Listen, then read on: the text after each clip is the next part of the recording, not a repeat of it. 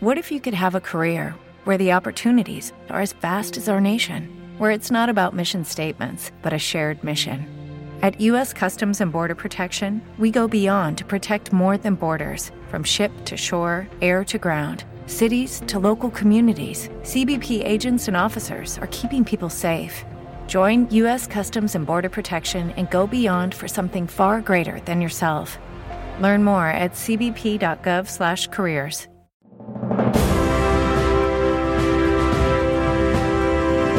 Hold your ears, folks. It's showtime. People pay good money to see this movie. When they go out to a theater, they want cold sodas, hot popcorn, and no monsters in the projection booth. Everyone pretend podcasting isn't boring. Turn it off. Turn it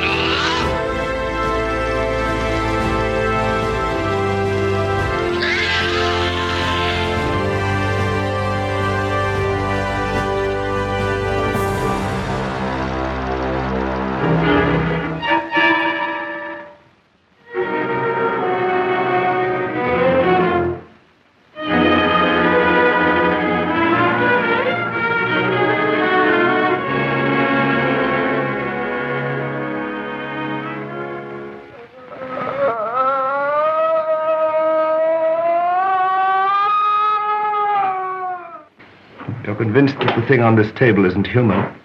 Its cries are human. Do you know what it is, what I began with? No. An animal. Well, we may as well discuss this frankly, now that you know the facts.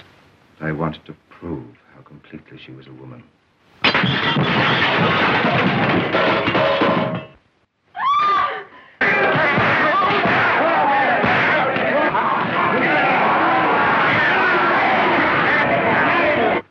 I'm not beaten. Get everything ready. For what? This time I'll burn out all the animal in her. I'll make her completely human. No, no.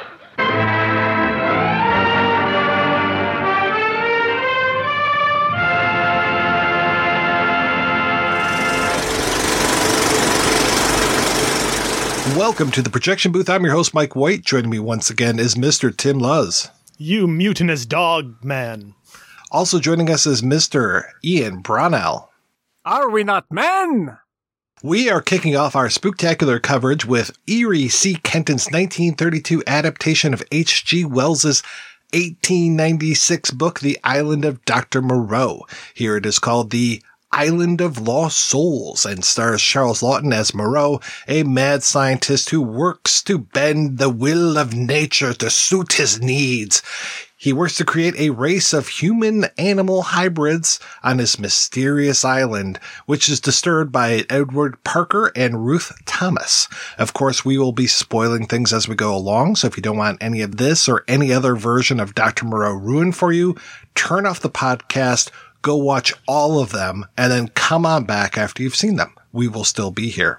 So, Tim, when was the first time you saw Island of Lost Souls, and what did you think?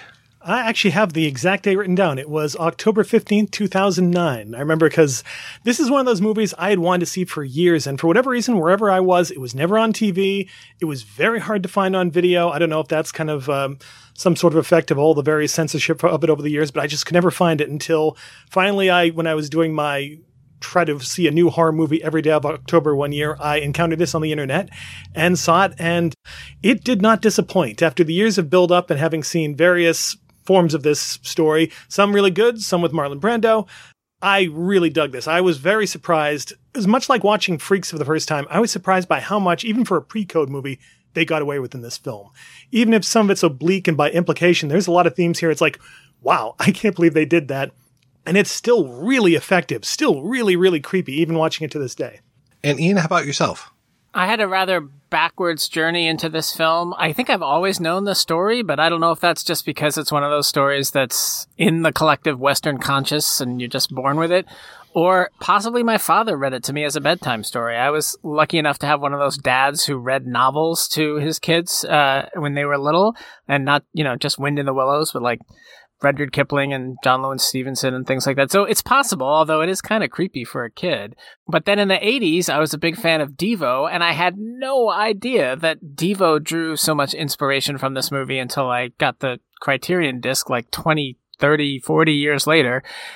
And in the 90s, I was a big fan of the Irish hip-hop band House of Pain, and I did know that that was a reference specifically to the Burt Lancaster version. I had never seen the Burt Lancaster version, but there's a sample in there, and Burt Lancaster has a very specific way of speaking, so I figured, like, oh, I gotta see that movie someday. But still, the first film version of this I saw was the Marlon Brando version in the 90s, which I did like. I saw it in the theater and I liked it.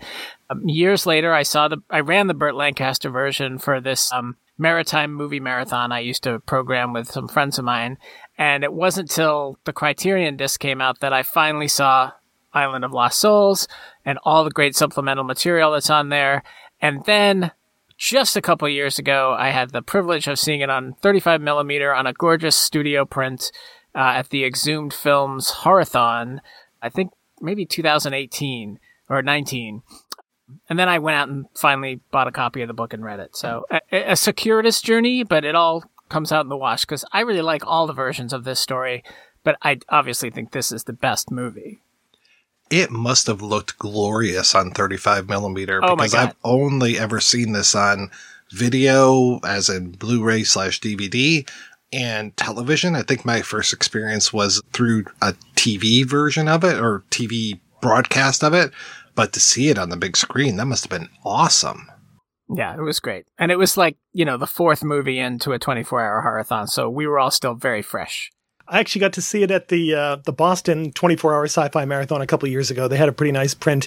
And I'll admit, it's with that one, you get a lot of hipsters who like to laugh at the old movies. And I love how this one, the longer it went on, the quieter they got. All of a sudden, their snickering and jokes just disappeared by the end of the movie.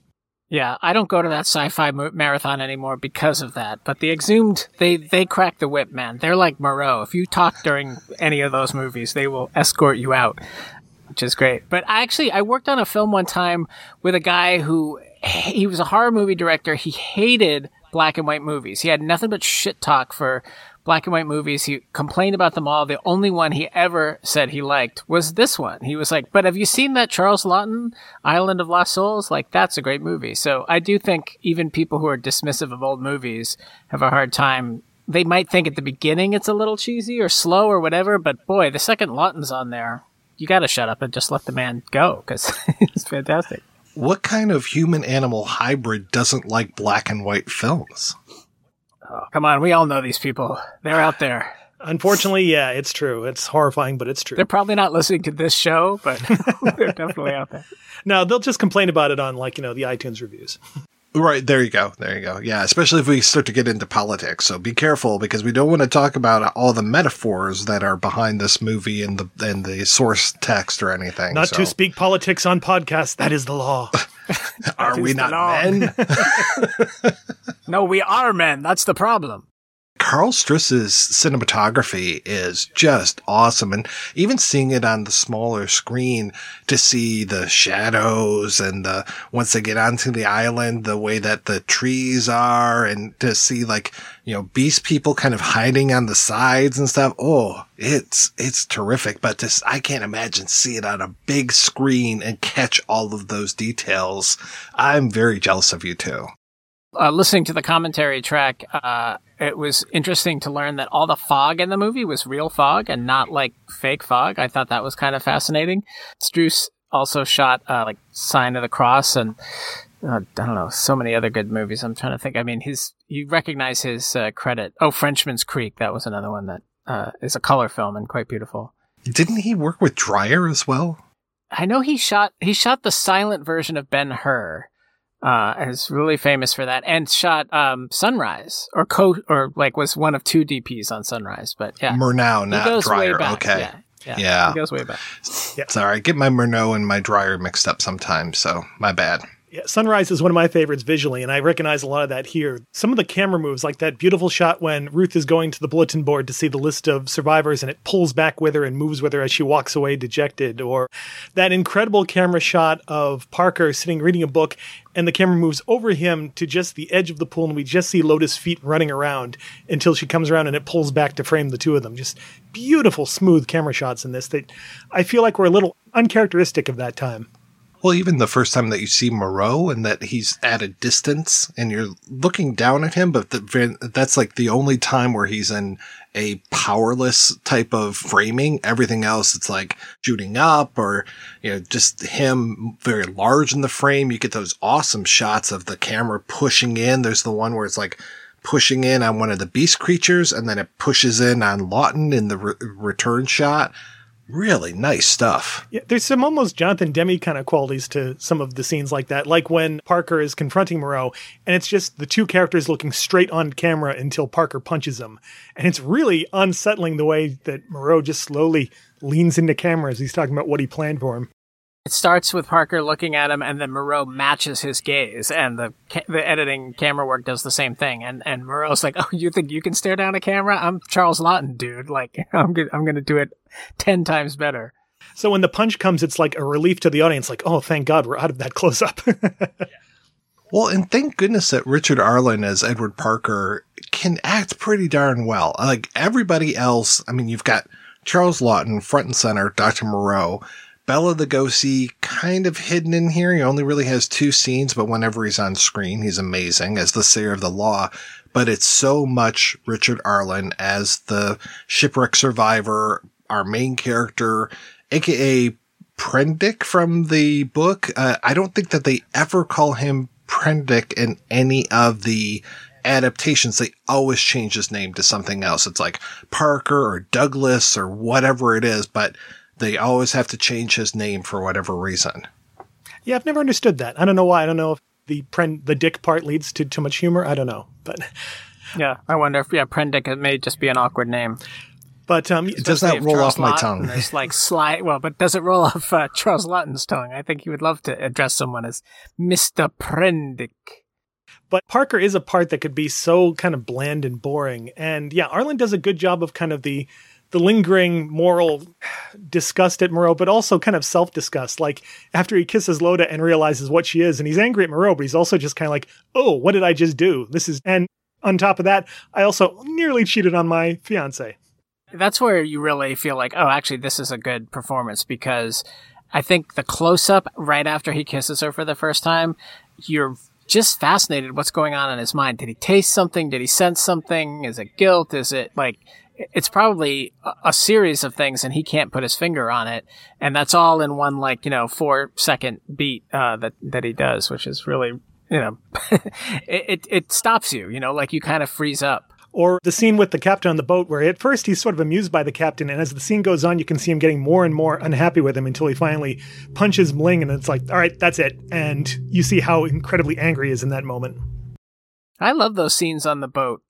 The other movies, the other versions of the film don't focus on the boat so much. I mean, the 70s version doesn't even have the boat, barely. And there's something really great about the film in terms of its location. Like, it doesn't feel like it's on sets, like a lot of Universal horror movies. Beautiful sets, but there is something sort of otherworldly about the fact that this is all shot in exteriors on Catalina Island and a ranch, and the boat journey, just like with King Kong, the fact that you have to travel, that the protagonist has to travel to this weird place, just gives it a much creepier, otherworldly feeling. Yeah, that was one thing I've noticed with all of the adaptations is just how long it takes you to get introduced to different things. To Montgomery, who is Moreau's right hand, to Moreau himself, to the actual beast people. Every single movie handles it slightly differently. And then you compare that versus the book where, again, it's like he hears about Moreau for a long, long time before he actually sees Moreau. And it's even longer until we hear Moreau speak. I'm kind of glad that they have him so early in this one because it just sets you up much earlier. I mean, of course, this movie is 70 some minutes long. It's not that long of a film. And it's good to introduce Laughton pretty early on. I mean, I think it's what, within 10 minutes of the opening? But yeah, the stuff on the boat is very fascinating, especially getting the drunk captain, which I think this is the only time where we see the drunk captain. He's right out of the book, and having Malink here as well. Yeah, very important to have him on the boat and to have Parker in this case experience, like, who is this guy? What is this guy?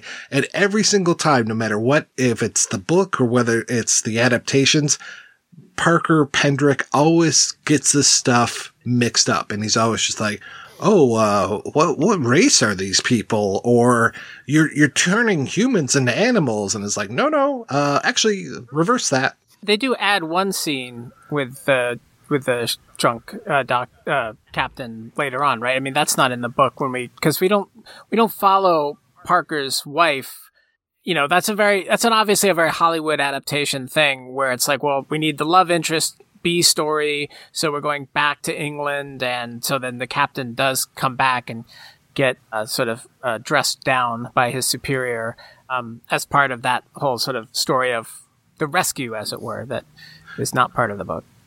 Yeah, I don't know if Prendick even has a wife or a girlfriend or anything. He's just, we stick with him. We never leave the island until he leaves the island at the very end of the book. Spoilers. But just as him, and it feels very much like he has no one at home. He's not an outcast like Montgomery and Moreau are, but he's not like pining for his fiancée when he's on the island. He's just like, he's gone for a year. Nobody seems to really care. The scenes on the boat are important also for contrast, because once we get onto Moreau's island, it is so oppressive and closed in. Even the exteriors with the vines and the trees and the set design and the bars and everything, you just feel like you're in a cage. And so the few times that we see the boat in the beginning, and then when we cut back to Ruth on the mainland, it's our kind of one bit of relief we get. For the rest of the movie, we're just squeezed in there on that island, and it's so effective because of that. I'm really glad that Parker, he holds this film together, a lot of it. I mean, of course, Moreau is, Laughton is the star, but he could have been as bland as like Bruce Cabot as Jack Driscoll. I never really got into that character in King Kong. I was much more about Ann Darrow and Carl Denham. Sometimes I forget that Driscoll even exists until I think about the dude playing him later on. I was like, oh, okay, well, and that's such a different interpretation of that character to have Jeff Bridges there versus like Bruce Cabot, All-American Man type of thing. And I was afraid that this Parker was going to be G. Willikers and, I love baseball or any of those kind of things. But instead, he's properly horrified. I mean, one of the first times we see him, he's screaming out in nightmares, I guess, on the boat, and it's Montgomery who's comforting him and kind of talking him down a little bit. But yeah, he's messed up at the beginning, and then we get to see how he reacts to all of these things, and he has good reactions, because that was one thing as I watch these adaptations. It's like, if I saw these beast people, I'd probably have some really extreme reactions, and I'm glad that he kind of helps us take us there. It's not just, oh, isn't that interesting? It does go a little bit to the book where it's almost more of an uncanny thing of like, oh, it looks like a person, but there's something a little weird about it. But here, if you saw them, it's like, no, there's something wrong. I'm going to run. No, thank you. Also with Richard Arlen, all I can think of is Wings and all the incredible stunt work that he kind of had to shoot as an actor flying. Yeah. And I always have huge admiration for him for that. And I feel like he brings a little of that here with this. This is the kind of guy who's seen stuff. Yeah, that commentary track in the Criterion is really interesting insofar as the making of the film. He doesn't really go into the thematics or interpreting anything, but he's right there telling you exactly how much money every single freaking person in the movie makes. Which gets tragic when I've ever heard a commentary track where they list the salaries of all the players. Like, when it gets to Lugosi, it's just tragic. Oh, yeah. I mean, I think that's why they do it, is to show, like, yeah, the Panther Woman, who was a total unknown contest winner, was paid more than Bela Lugosi. Bela Lugosi, man, just can't catch a break ever. And it shows who Arlen was, that according to the commentary, he got more than Laughton. So, I mean, he was definitely established in Hollywood and known as a leading man because of that. Because of the small role of Lugosi, I was convinced for the longest time that this was pre-Dracula. And, of course, Dracula put him on the map, only to realize, no, this is after Dracula. And he had lost all of his Dracula money pretty much already. So the poor guy made $850 for the scenes that he's in, and he is in some of the thickest makeup I've seen. Of course, like, the makeup in this movie is incredible to look at all of these beast people, and especially to see the stills of them. And that was one thing I really liked on the Criterion disc as well, is to see the stills, because I didn't necessarily catch all of the beast people's features. To see that one creature where it looked like a cheetah was almost coming out of his face, I was like, oh wow, that's really cool. That one freaked me out. I wonder if some of these, they were like, yeah, you can't show that on screen, put it in the background somewhere, but that cannot be up front in screen. That's going to be a little too much for audiences. When they have the creatures walking and you see the hoof of the one person, like it's a hoof and a foot, and I'm like, oh wow, I didn't expect that. That's very uncanny to me. Lugosi has one of the thickest accents in Hollywood, as well as, you know, the thick makeup. So he's unmistakable. You know, you know it's him. That very first shot of him, the close-up when he's got that lascivious look on his face. I mean, it's great. I mean, he's acting through some of the most hair I think I've ever seen attached to a person's face. But you still, you know, you can know exactly what's going on in his mind. And man, how he delivers that line, his is the House of Pain. You know, there's just so much memory there of the horrible stuff this character went through in there. Yeah, and those beast people, I mean, so many of them, I didn't realize were wrestlers, and that's why they have the kind of odd big builds that they have. And as I'm looking at them, I'm just like, oh yeah, I guess like now, or well, a few years ago, like somebody like George the Animal Steel with all the body hair and stuff. Because these guys, some of them have less body hair than I have, but most of them have actually a little bit more, which is even scarier. I think it kind of goes to today where you still get wrestlers and large actors, you know, playing suit actors for monsters and things like that. It's kind of a natural place to go to. Well, speaking of suit actors, the other thing that was really interesting on the commentary was talking about this guy, Charles Gamora, who plays the monkey in the boat scenes. And they talk about it a little on the Criterion, but I went and just like looked up this guy because he had like a 40-year career almost exclusively playing gorillas in a suit that, or in suits that he built himself. So he was like this very diminutive Filipino guy who like stowed away on a boat and went to Hollywood right as the film industry was getting built. And he figured like, this is my niche. I'm going to like make the most convincing looking gorilla suit and be a very convincing gorilla. And he was in everything. He's in this and Sign of the Cross, playing these very, you know, Sign of the Cross is a really, and he's in Morocco too with Marlene Dietrich. Like those are very sexualized gorillas. But then he's in like Bob Hope movies and the Marx Brothers and all these like goofy comedies where they need a really convincing gorilla and they call this guy. I mean, if you look at his IMDb, it's insane. It's the amount of movies and they're all like, you know, gorilla, gorilla, gorilla, or like occasionally he's like a monster or something, but mostly he's a gorilla. Yeah, I love that his profile picture on IMDb is him and I Married a Monster. War of the Worlds is the one I always associate him with because he was in the Martian suit for those brief scenes with Anne Robinson. And I got to say, the gorilla suit that we see him in here, it's pretty good actually for those few shots. It's not bad at all. It's for the time, it's pretty incredible. I mean, it's all real animals except for this one, you know, fake animal, and it blends right in. Well, it's nice too that it's an Asian actor, Tetsu Kamai, playing Malink, which is nice that there were, oh wow, we actually have real Asian people in here. Of course, he's not, you can't see his face through the makeup and everything, but the Malink character is so important that it was nice that they had this very prominent role for this Asian actor. And also he's really the gateway for Parker to find out what is going on as far as like looking and seeing his ear and seeing all the hair and seeing the pointedness. And again, you know, you're talking about those close-ups. I love when we get in there and see that and just have that be our revelation as far as, oh, something is off here. I mean, I think I would have picked up on it a little bit earlier, but you know, you can't have your main characters know everything right off the bat. Or the shot a second later when he lunges at the captain, we just see the teeth as he's coming right at camera. That's such a good, creepy shot. What I really like, too, on that boat when Parker gets kicked off and you get that stunt of whoever it was, I don't imagine it was Richard Arlen, falling off of the boat onto the other boat or the dock. I was just like, wow, that looks like it hurt.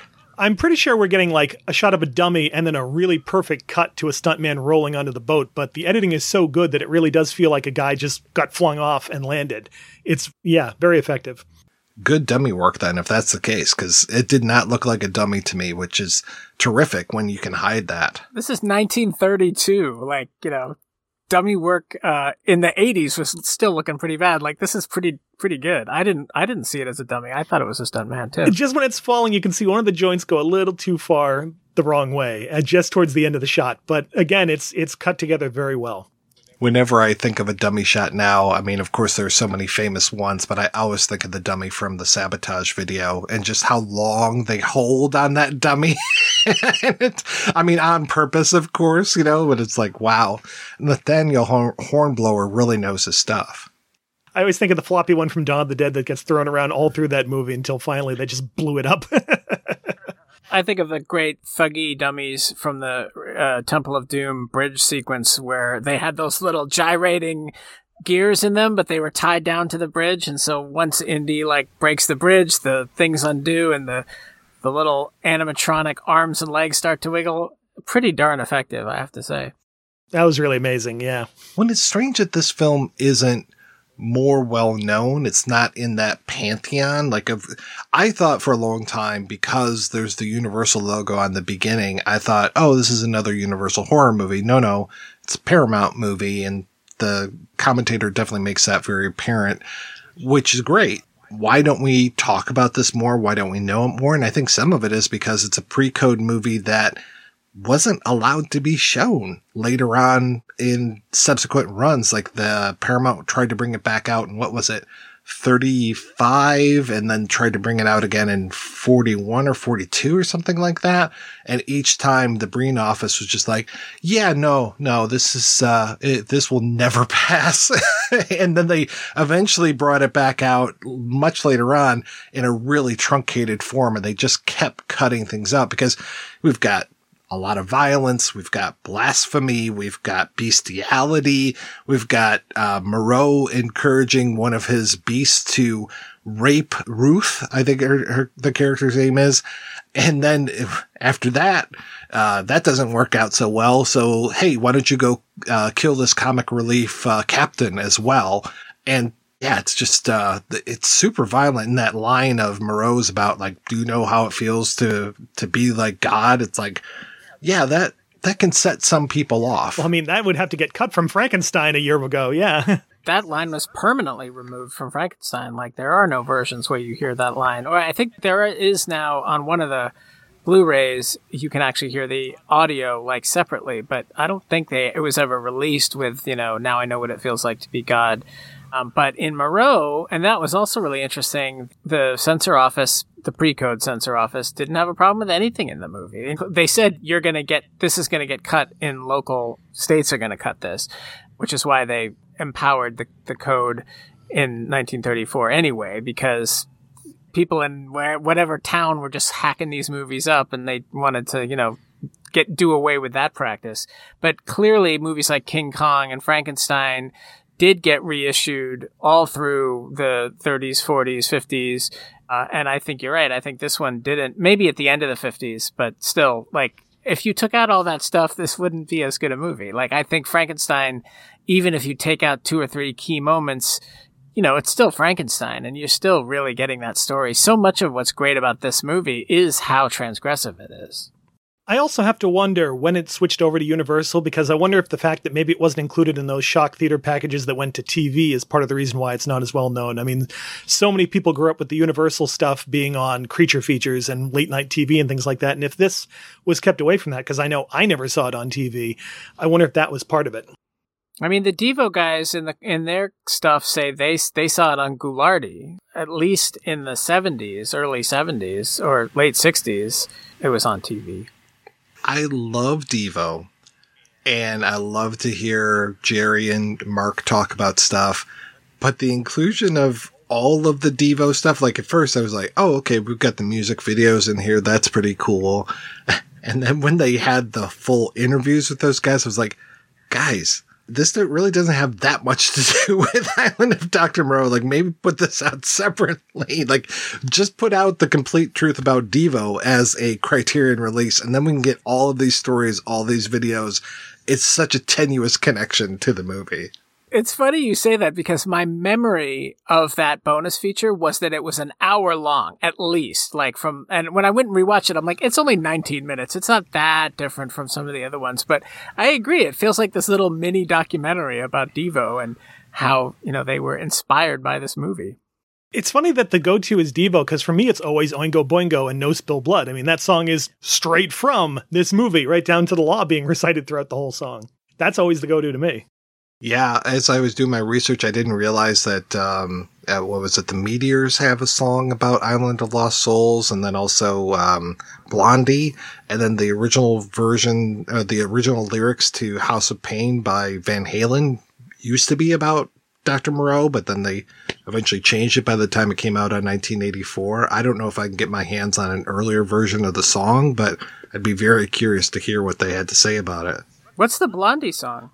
It's just called Island of Lost Souls. And then in the video, there are a bunch of people in like monkey masks and those kind of things. I had never actually seen that before. All right, I missed that. Yeah, one. Me too. Yeah. If it's not Fab Five Freddy in his white tuxedo doing that weird dance, it's like, I don't tend to see a lot of Blondie videos. Which, by the way, also is not Fab Five Freddy in that video. It's just some random guy.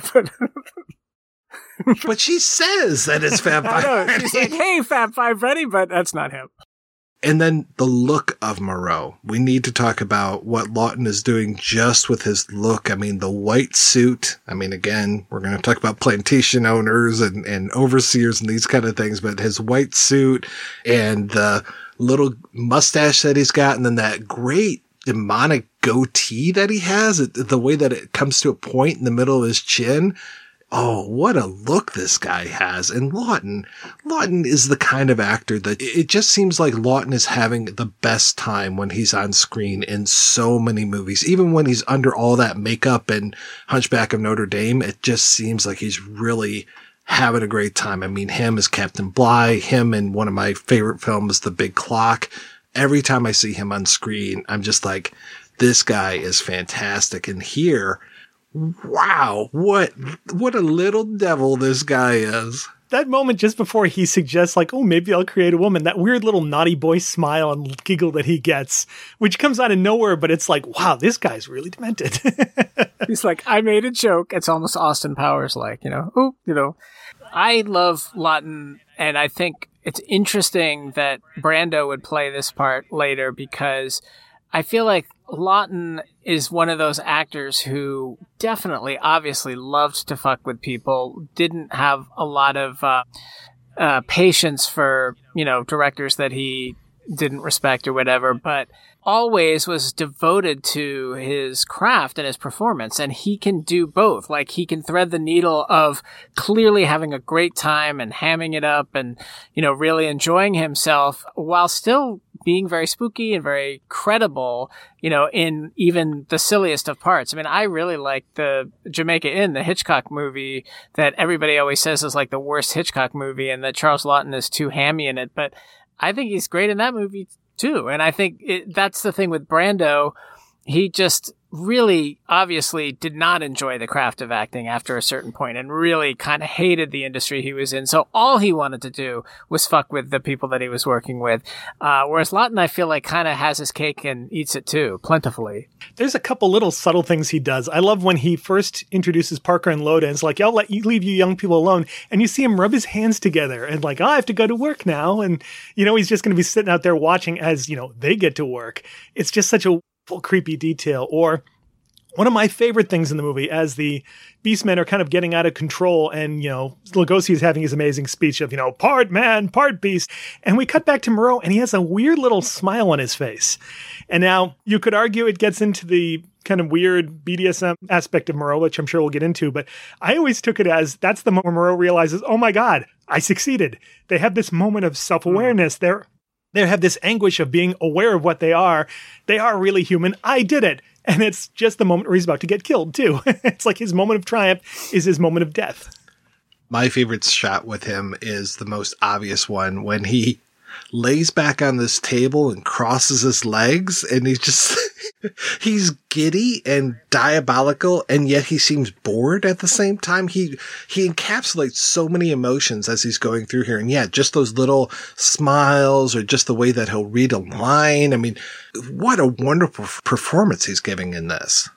That's kind of a Brando move, that sort of time when he's like lounging on the table. That's not a 90s Brando, but like a late 60s, early 70s Brando move where he'd be like, I'm just going to do this and see if the director has the gall to tell me not to do it. You know, it definitely has that kind of feel of, you know, an actor just kind of seeing what they can get away with, but still feels perfectly within character. And I love that he actually knew how to use a whip, and that he's using the whip like with abandon in this movie. He just really seems to relish every single time he gets to crack that whip. Yeah, the commentary track talks about how he learned how to crack a whip for a play he was doing in London where he was playing like some kind of sadistic overseer, and so he got really good at the whip. So yeah, it's just one of those unexpected talents that becomes a total bonus for a character like this. When he's making them recite the law and it becomes the exclamation point to everyone, bang, what is the law? Or then when he hasn't, he's just using it to gesture when he's doing the tour around the campus and like, you know, here, look at this. I made this thing. I made this asparagus. He's another one of those actors who's great with props. It all started with a lily. One of my favorite lines, The Big Clock, is, you know, if he insists on this, I should have to call him a liar. And just the way that he purrs these lines, and he purrs a line in here where he says, I should much prefer, Mr. Parker, that you don't leave this room. And it's like, oh, man, what a delivery that was. The way he kind of rides the middle when the boat sinks, and he's like, I have no idea how this could have happened. Looks over to Montgomery. I mean, the natives were rather restless, but and then he doesn't even finish the sentence. I mean, he's almost like twirling his mustache and kind of looking coy, but he's still, again, totally credible. I love the detail that you can see Oran right behind him with this big smile like, I did that. We should talk about women in this movie, and women in the whole Moreau, the book itself. I mean, well, I was doing my research because I had never read the book before. I read it for this, and I was reading somebody's term paper or something. They're just like, there were no women in The Island of Dr. Moreau by H.G. Wells. And I was like, well, that's not really true. There are definitely, there's no human women, but there are female animals that are on the island. And then also it's this puma that like we hear. In the movie, we hear screams from another room, and Parker is very upset. You know, they're vivisecting a living human being. You know, they're cutting up a man and all this. In the book, it's a puma that is being cut up and eventually is going to be turned into what could be the Panther Woman, obviously the Puma Woman. And that is Moreau's undoing. Once the puma, as it's being turned more and more and more into a human, eventually rips the chains out of the wall and escapes, breaks Prendick's arm, and then after Moreau goes after her, eventually she ends up killing him, or he dies of natural cause or falls or whatever, but I think that she murders him, and then she dies as well. So we never get to see like the fully formed version of the Puma Woman. But I think that as well as, and we'll talk a little bit more about how Wells and Joseph Conrad went back and forth, but also partially inspired by a character from a Joseph Conrad book. I think that's part of the reason why we ended up with the Panther Woman and Loda. And her role is fascinating to me, and I'm so glad that they added her here. And it's interesting that then she would carry through every single other official adaptation of Moreau. It kind of goes to the time period that, oh, we need a romantic triangle. We need some kind of more romantic interest. But the way it's worked in here is really, really good. And she's such a sweet and innocent character, and you really feel for her. It's one of those things where going to the movie, you know, once you know what she is, it's like, okay, there's no way that she's going to be allowed to survive. The censors would never allow for that. But I do love that they allow her a heroic sacrifice at the end, that she's the one who saves everybody from Iran by attacking him, notably the same way that he attacked Donahue, climbing up on a tree and jumping down and attacking. Yeah, I think it's a great character, and I totally understand why they carried it through in the other versions of the movie because, you know, you want, I mean, it's just like, obviously, yeah, it's Hollywood. They want beautiful girls in their movies, but it's also like you get a sense of, you can relate to the character, even though she is technically a beast person. She doesn't really look like one. And as much as you relate to Parker, I feel like you empathize with the Beast Woman. Like, that's your second surrogate. More than Montgomery, you're feeling empathy for this character who's also trapped on the island and is just kind of fascinating. It's funny, you just mentioned we should talk about women. When I was mentioning, like, oh, I don't think they cut to the Ruth character in the book, it just, like, as I was saying that, I was like, you know, this is actually kind of an interesting character. So this is a 19th century, like, proper English lady who just charters a boat with one other guy to go sail off to some random longitude and latitude coordinates with no port, nothing. She's just like, yeah, I gotta go find my guy. I'm like, okay, next time we remake the movie, let's do the version that's just about Ruth, and it's about, like, going and trying to rescue your guy there. I mean, that's quite, it's funny. It's taken as nothing. Like, yeah, of course someone would do that then. Yeah, of course. And that's what you would do for your fiance, right? I mean, you know, he's missing. Yeah, she is so self-assured. I really like that. I kind of imagined her as like this rich heiress, and that's why she can do that. Like, I've got money. I'm chartering a boat. I'm going to do that. I love when Donahue gets on there like, you a friend? She's like, of course not. And he's like, all right, just asking. I was just being polite. I do wish she had a little bit more to do in the movie other than just be, you know, sort of the damsel in distress, or at least the threat of being in distress for the third act. But Leela Himes does do a really good job on the part. I like that she at least doesn't end up just running around screaming for the rest of the movie. And it is a short movie, as you said. Was it her that was in Freaked the year before? Yeah, she's the... Or, sorry, Freaks the year before? Yeah, she's the good girl. She's not Cleopatra. She's the other one. The one we like. She doesn't get turned into a chicken at the end. Which would have been appropriate here, but... There's a lot of similarities with this movie and Freaks. I mean, like, the ending is really similar. I guess it's similar to Frankenstein, too. It's just that in Frankenstein, the hordes of monsters who are attacking the characters are the humans, the villagers, you know. But in all the other movies, this, I guess, being the last of them, you know, it's like, it's, as you said, them all attacking Charles Laughton and him kind of loving it to some degree. I like that flip around that the lynch mob here are monsters chasing the human, not humans chasing the monster. Well, as I was reading the book or listening to the book, I kept thinking at the beginning about Planet of the Apes, which I wonder if Moreau was a little bit of an inspiration for Boole to write Planet of the Apes, just especially with there are three guys in a life raft at the beginning. We don't get that in Island of Lost Souls. We get that in the 96. I don't think we get that in the 77. Yeah, he's by himself.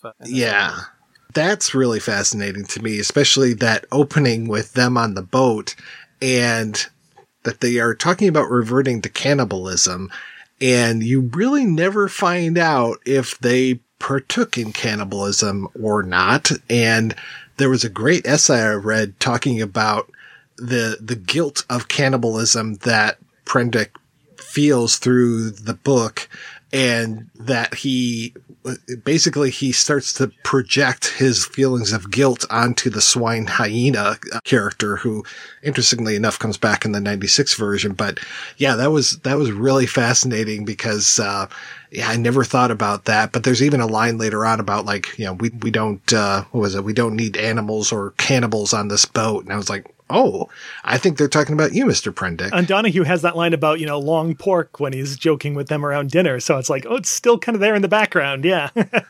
Yeah. Like, cannibalism is so in the culture that they even have slang for it. But I read that article too, because he sent it to us, and I was thinking, it's just an interesting observation that, like, in the very first pages, he's stepping away from his humanity for a certain extent because he has no choice. But, like, even though he doesn't eat human flesh, he was certainly contemplating it and would have if the other guys hadn't beaten each other up. Again, it's just good writing. Like, remember, you know, back in the glory days of literature, like, it's just a great opening scene. It carries so much thematic heft. That scene comes back a little bit more in the 96 version. There's more of that in the director's cut of the film, which unfortunately I did not track down, but I went to moviecensorship.com and saw some screen grabs, and The two other guys end up getting to a fight, which I think we see that in the Finnish version.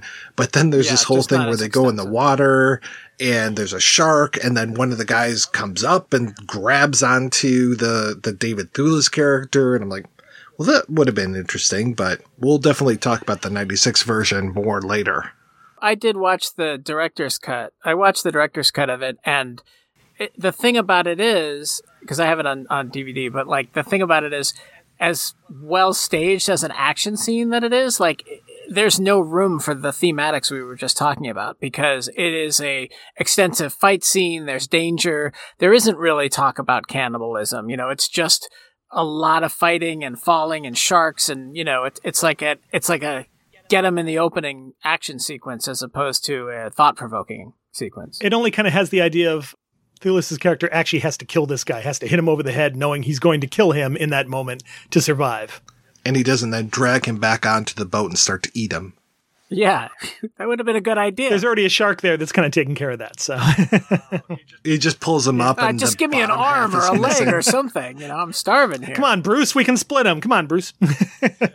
Yeah, what do you like the leg of the wing? Loda, the Panther Woman, definitely proves that there's a lot of eye makeup on the island. I'm not sure exactly where it's at. I love that she has very exotic features. And of course, you know, I was talking about the Asian character earlier. I don't think that the actress that portrayed Loda was Asian, but they definitely, quote unquote, orientalize her and make her more of the other. And it's pretty twisted when you hear Laughton talk about, you know, oh, she won't go for you or I, Montgomery. And when it comes to Laughton, to Moreau, I'm just like, is that because you're gay? Like, I don't, like, other than, like, of course, you know, in the movie, he is the creator and he brought her life in the House of Pain and she wants nothing to do with them that way. But he is coded as gay quite a bit in this movie. And I don't know his relationship necessarily with Montgomery either. But yeah, you talked about the sadomasochistic kind of stuff. That's definitely running through this movie as well. But just him going like, oh, let's put him and her, let's put Parker and Loda together in this room and see what happens. And basically he wants them to mate. And I'm like, oh, wow. And then when it doesn't work out later on, he's just like, oh, well, hey, Beast Man, why don't you go mate with Ruth now that she's on the island? It's like, holy shit. If I can't get the human to mate with the beast, the other way is probably a whole lot easier. Yeah. That was the most fascinating thing in that audio commentary for me, which was the guy talking about how there was I don't know if it was in an earlier play or if it was an earlier draft of the screenplay. And I think it was an earlier draft of the screenplay. There was a faceless monster that was chained up. It was kind of the monster in the closet and the thing that wouldn't die. And Moreau gets the bright idea later on that he's going to kill Parker and sew Parker's face onto this monster, and then Ruth will be attracted to him. I'm like, oh my God, that sounds so horrific. For the time period, I'm like, they really thought they were going to get that on screen? Yeah, that's not going to happen. They don't spend a whole lot of time in the commentary track talking about the different drafts, but they do talk about how many writers were involved and some of those early ideas, which are, I really do think that the conception of the Panther Woman is such a great, you know, if you're going to adapt a complex book into a much simpler film story, it's such a good conceit, I think, because it is scary. And then, as you said, like in a 72-minute movie, there's that reversal of like, yeah, we don't know exactly why Moreau and or Montgomery haven't forced themselves upon this creation of theirs to test out the mating. But, you know, for whatever reason, the fact that they're going to make this stranger, you know, who she might actually want to sleep with, be like the person that they're going to mate them with. I mean, it does seem like what breeders do. Like some breeders just with some animals, you know, I grew up on a farm and we had a guy come and bring it was a sheep farm, and every year we'd have a visit from the guy with the ram ejaculator, which was like this machine you hooked up to the ram to collect its semen, because very often they just weren't interested in impregnating the ewes. And you're like, yeah, you know, Montgomery you know, Laughton probably could have gotten Montgomery to do that at least once, you know, even if it was just with a turkey baster or whatever. It's much more the idea that he wants them to see not only can she mate, but will she fall in love? Like, is she attracted to this person? Like, he's much more interested in the emotions, or he's as interested in the emotions as he is in the actual biology, the reproductive system. He wants her to, like, feel what humans feel. And that's all great. Like, that's really good stuff, I think, that's in that screenplay. It implies this idea he doesn't quite understand women. So he's like, I'm not sure how these female emotions work. So let's see if we can make this work this way. Yeah. Absolutely. Yeah. It's also really creepy because since we don't know immediately what she is, and then once we find out, we realize just how far ahead Moreau has gotten in terms of making this work. And this idea of, wow, he's actually kind of close to making these creations pretty human. And that's really, really creepy. We find him at this stage where he's almost perfected it. I mean, the thing that's frustrating him is that creeping beast flesh. You know, he's not like, damn, I couldn't get the face right, or damn, I got one hoof, one hand. You know, like we see all the past experiments, and we see his even earlier ones, the poor souls who are like powering the treadmill there to power the electricity. But with Loda, he's actually like, yeah, he's basically nailed it. He's succeeded, except it's not permanent, and it keeps like growing back. And that's like the next thing he has to figure out, which possibly is the mating. Like, if he can mate a human with one of his creatures, maybe then he can make a creature that doesn't revert back to a beast. Yeah, and just him outside of the window looking in, just that voyeurism of is so creepy. And just like you said, he doesn't seem to understand how men and women get together. So he's just like staring out there, like leering at them until Montgomery's like, hey, there's a problem at the House of Pain. Let's go back over here. You get this weird feeling, or I get this weird feeling, when Parker eventually figures out that she's not human. She is super upset because he rejects her, and she's basically in her room crying. And Laughton comes in, Moreau comes in, and it's like, what did you do? How did he figure it out? Tell me what you did. Like, this horrible, it felt like this father coming in and being accusing of his daughter, which basically it is, because he is the father, she is the daughter, really. And just that, her holding her hands and stuff, and it's like, oh wow, this is super sad. You really feel for Loda, like you really root for her. Like you said, she is our secondary and protagonist in this film, and does a hell of a job. And I can't believe that this was the woman playing her. This is her first professional acting gig. She really does a great job. Physicality she brings to it when she's with Parker and like literally rubbing herself up against him like a cat.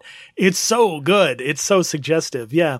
And that scene where she starts crying and Moreau's reaction is to laugh out loud, like, aha, she is human. I've done it. And when he implies, you know, I'm going to burn the rest of the humanity out, back to the House of Pain, her panic on the bed where she's just like screaming. Oh, it's heartbreaking. It's a great reversal because you see Moreau at like his absolute lowest point. Like, you feel like we get to see him at his lowest point where he was like, well, that's it. This was my last shot. You know, I can't make it work. I'm a total failure. And then she starts to cry and he's like, no way. Like, you know, there's hope. None of these creatures have cried yet. Like, I'm cracking something. The emotion, the human emotion is there. And he gets all excited again. Again, a wonderful, huge, like 180-degree performance that Laughton gets to give, but also just for the character. It's really great. And like you were saying, the Panther Woman, I mean, it's a publicity stunt. Like, she's not even an actress. She's like the winner of a contest, like a summer-long contest that Paramount did to like be the Panther Woman. And there's great stories on the commentary track where they talk about like they narrowed it down to 4 finalists and they signed all 4 of them to contracts, but like she was the winner. And, you know, just it's a gamble because this is a really important part. You can't just put anybody in it, even though she doesn't have a lot of dialogue. Like, she really does have to act a lot, and it's really good that, you know, the contest winner actually can do a performance. It makes me want to find more of her roles, like that Murders in the Zoo one they mentioned in the commentary. I'd like to actually find more of them and see her performances in other films, because I think she is really great here. I do want to bring up also that that scene is important because it's also the beginning of Montgomery's turn. And I really like Arthur Hole as Montgomery. He's easily my favorite version of this character in any of the films. And his performance is really kind of pulled back and restrained, but it's fascinating to watch him over the course of the movie, his disgust with Moreau. And, you know, at first he's like, he's a great man. He's a brilliant man. But we see that disgust building up until he's finally had enough. And he's just like, load it. No, you're not going back to the House of Pain. That scene where Moreau's yelling at him because, haven't you got that equipment fixed yet? I think he's sabotaging it so Loda doesn't have to go back in yet. I think he's trying to stall and give her more time before she actually ends up back in there.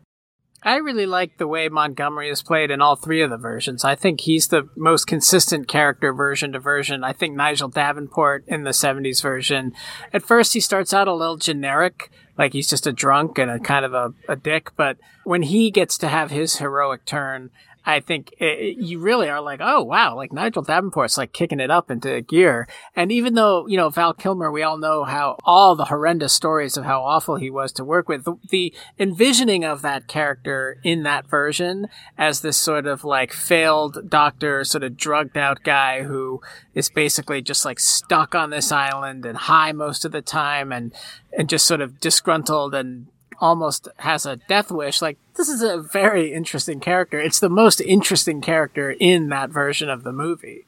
I totally agree. And Montgomery of the book is very different from any of these performances as well. Just his, you don't really know exactly where he stands quite often. He doesn't really make friends with Prendick. He is kind of standoffish, and he survives after Moreau goes, but he realizes, I can't go back home.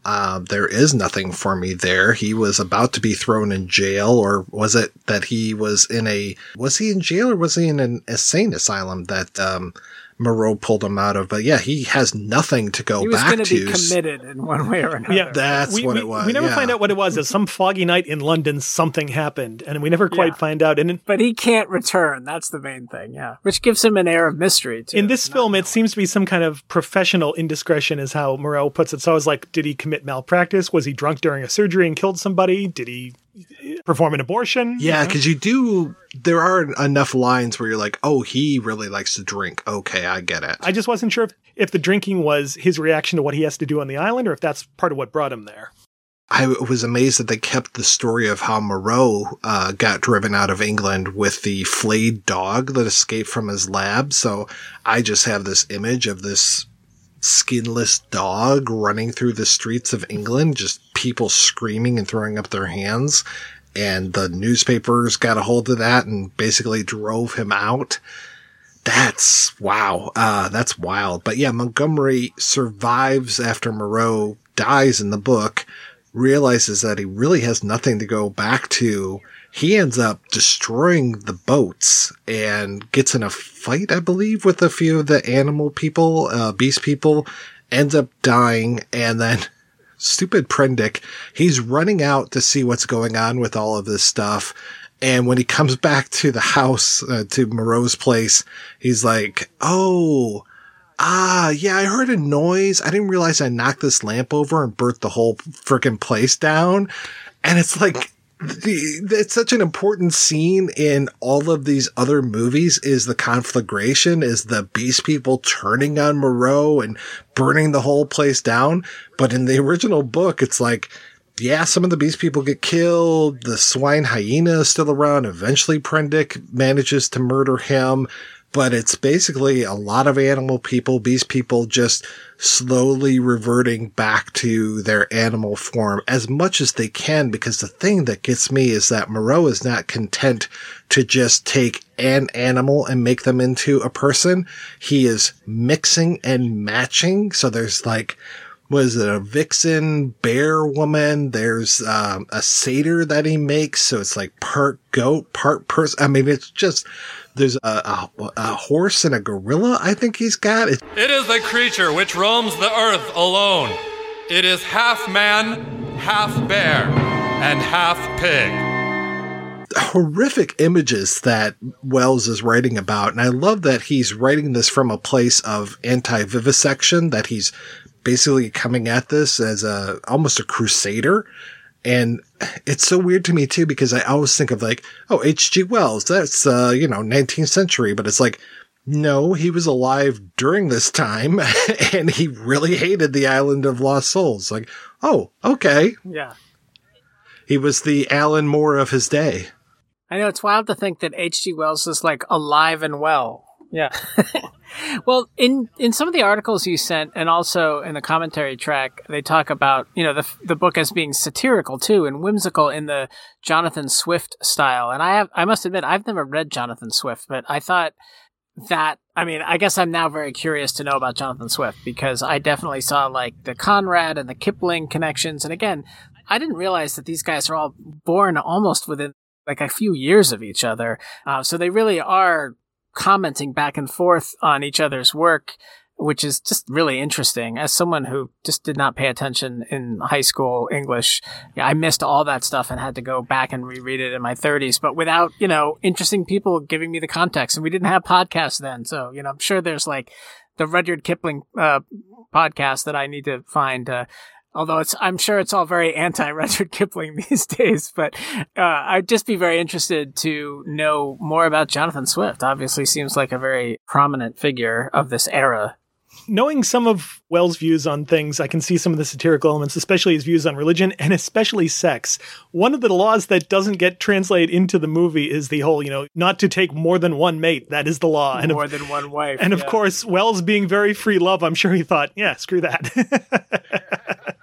Yeah, that's the thing with all of these authors that we're talking about. They all feel so of the past, to think that Bram Stoker is a contemporary of Conan Doyle, and that, these guys are all, kind of passing ideas back and forth. To know that Wells was kind of mad at Conrad because he felt that Heart of Darkness was too similar to Island of Dr. Moreau. And I'm like, wow, I you don't think about these things, You don't think like, oh, these guys are all here and that this is the turn of the century, so they're actually going to movies and seeing these things. It's like, okay, by the time, and we'll talk about this a little bit later on, but by the time The Island of Lost Souls comes out, there have been 2 unofficial versions of the same story that have been done, and there have been authors that have been ripping off Wells with the same type of stories as well. So it's like, wow, okay, there's a lot more going on in the early part of the 20th century that I just completely forget, or I just kind of assign it to an earlier, like the Victorian age wasn't that long ago.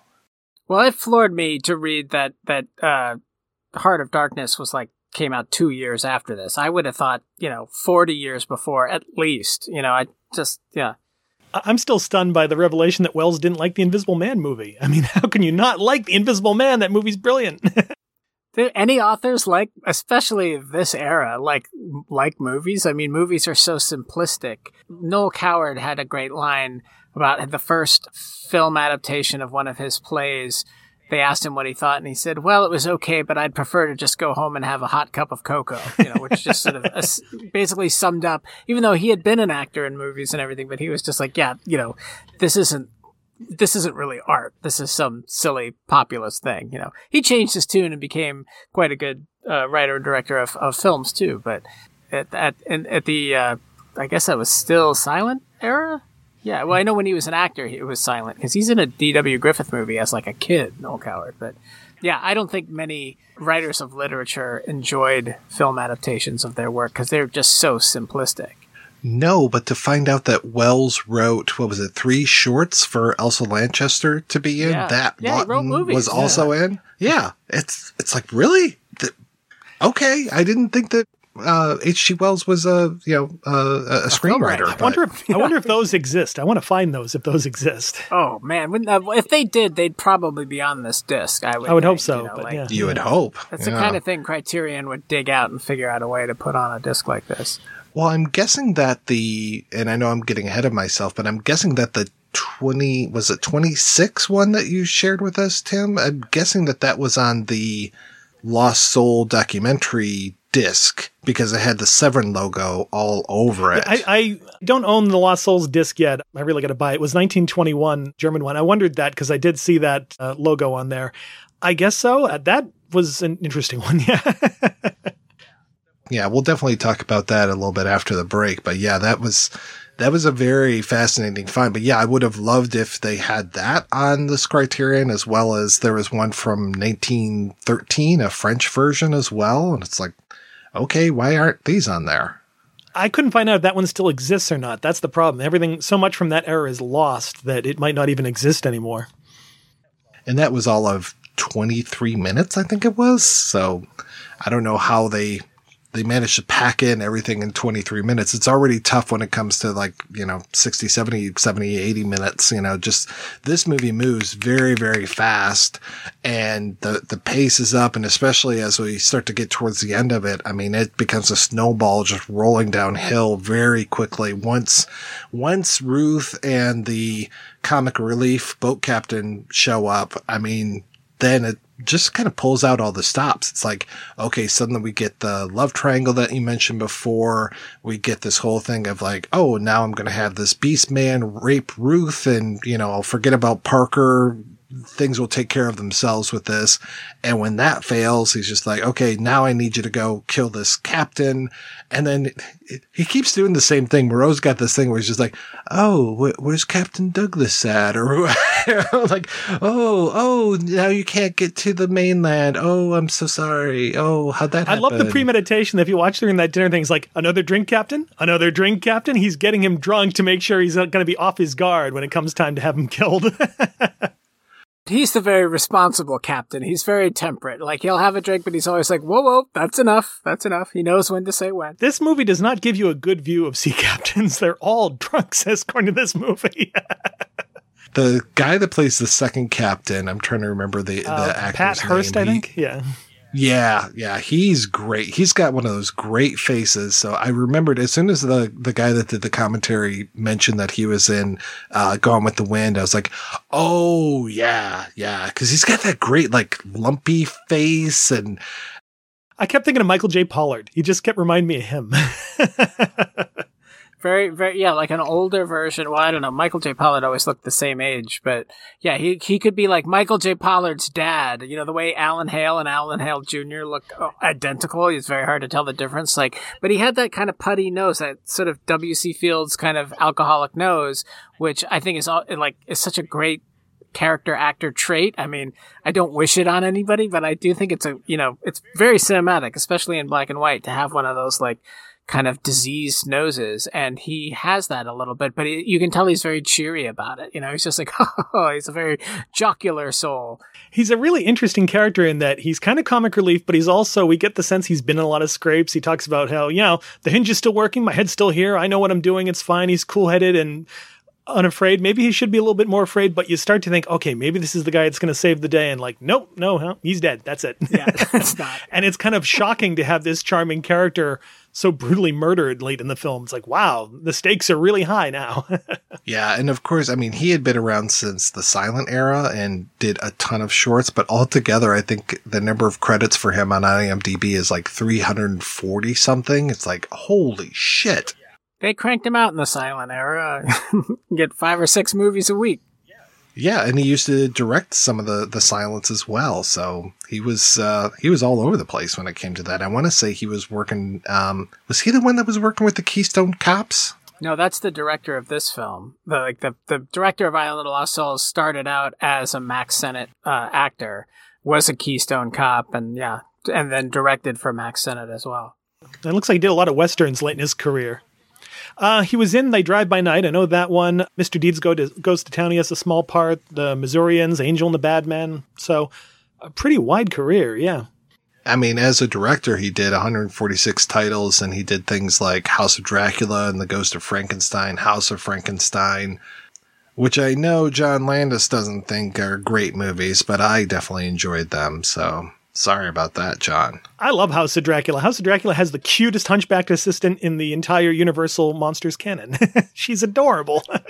I don't think they're great movies, but I definitely like them more than John Landis seemed to.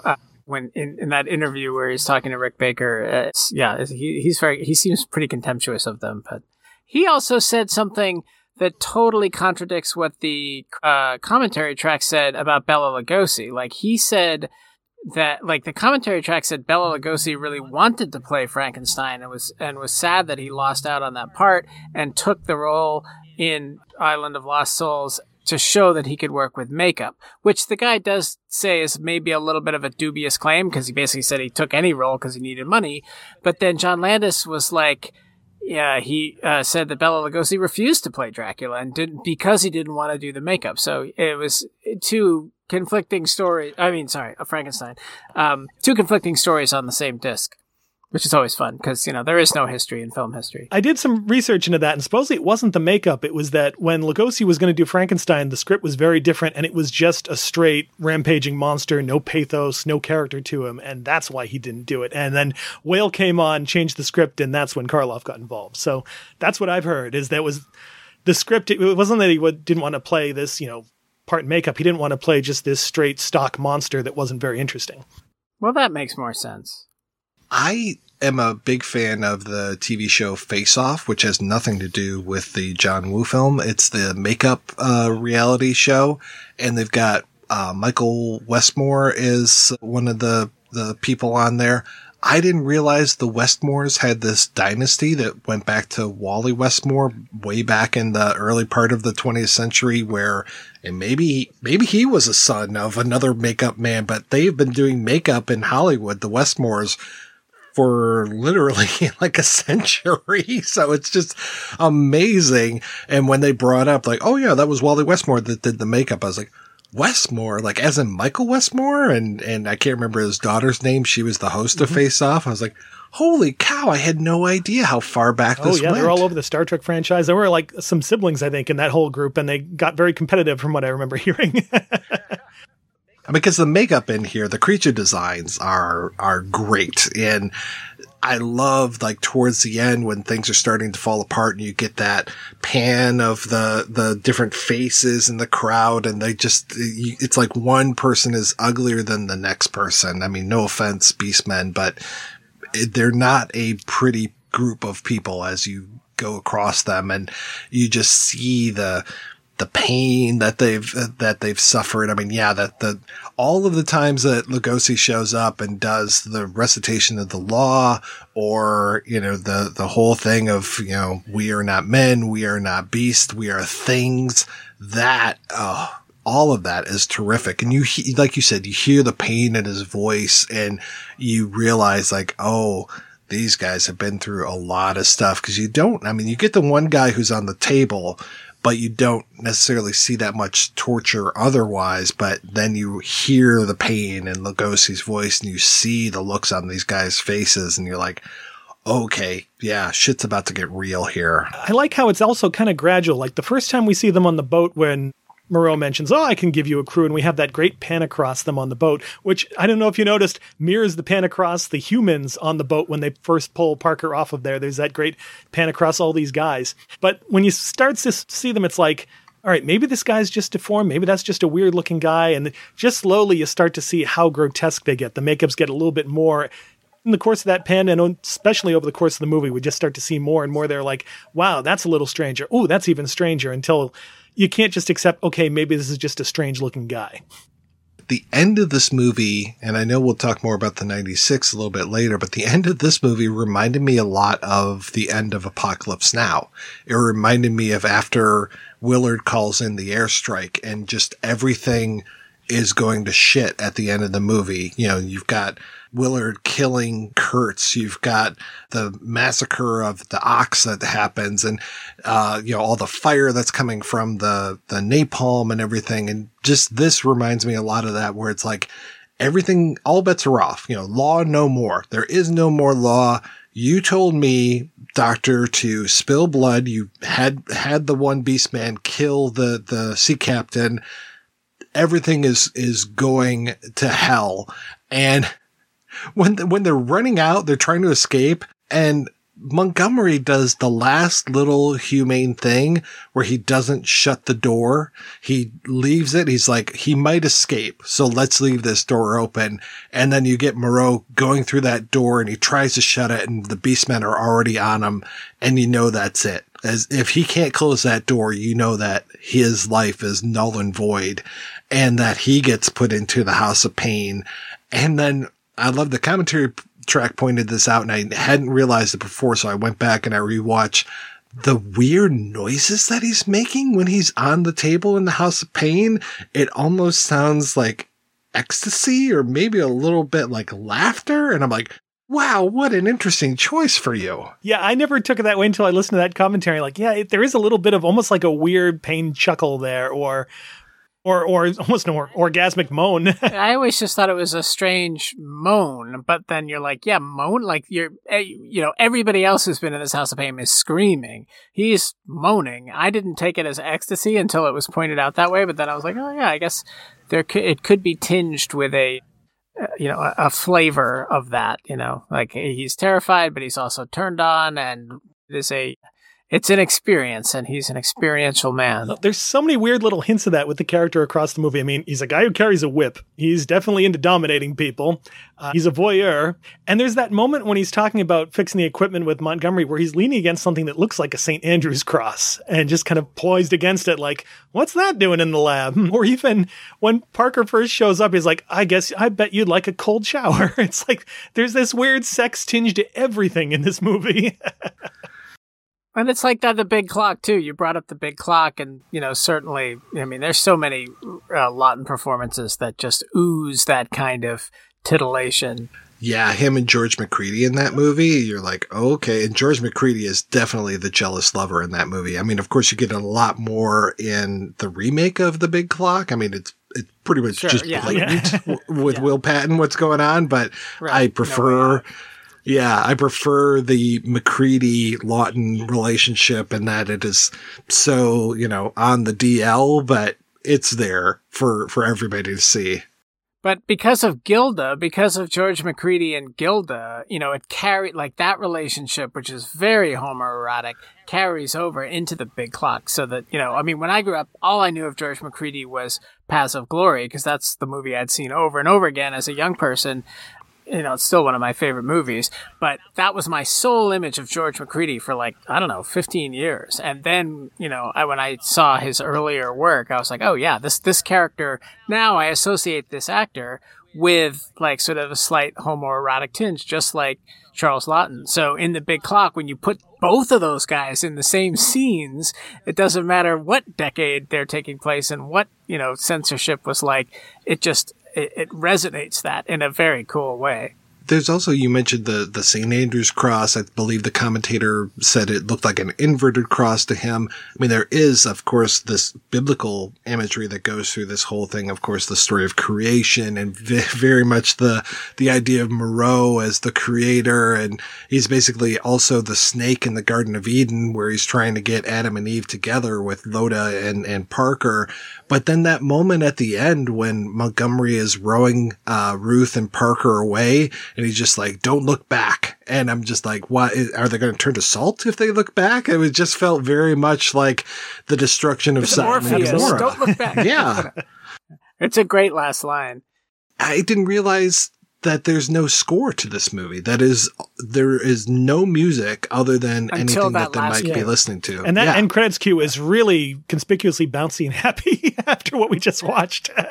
One of the only things that I think is really, really good about or at least really interesting about the Burt Lancaster version is that they do try to take some of what's in the third act of the book with flipping it from an Old Testament God into this idea that after they kill Moreau, they're like, well, he's not dead. He's Jesus. And they like hoist him up. They don't raise his arms like a cross. That would be a little too obvious. But basically, he's just hanging there.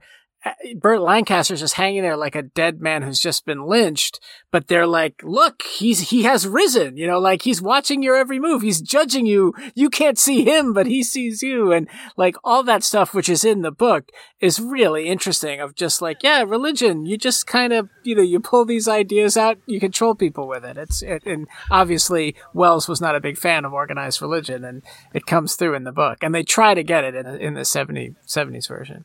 I really wanted them to go farther with that in the book because, as soon as he's dead, he's like, Prendick is like, oh, he's not dead. Oh, no, he chose to get rid of that form. He's now up above us. He can hear everything. He can see everything, and he'll be back. Eventually he'll be back. I mean, it is so the Jesus story. It's wild.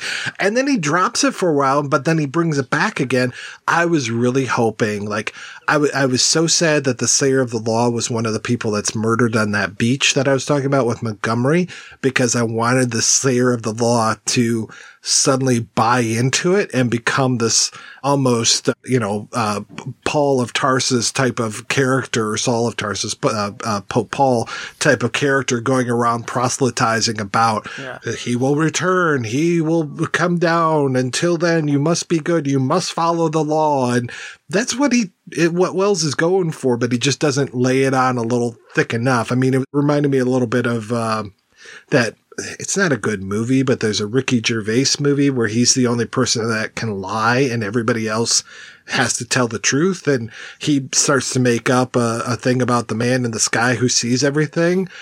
That's a lot more satirical, but I like the satire in this. I just wish it was a little bit more biting.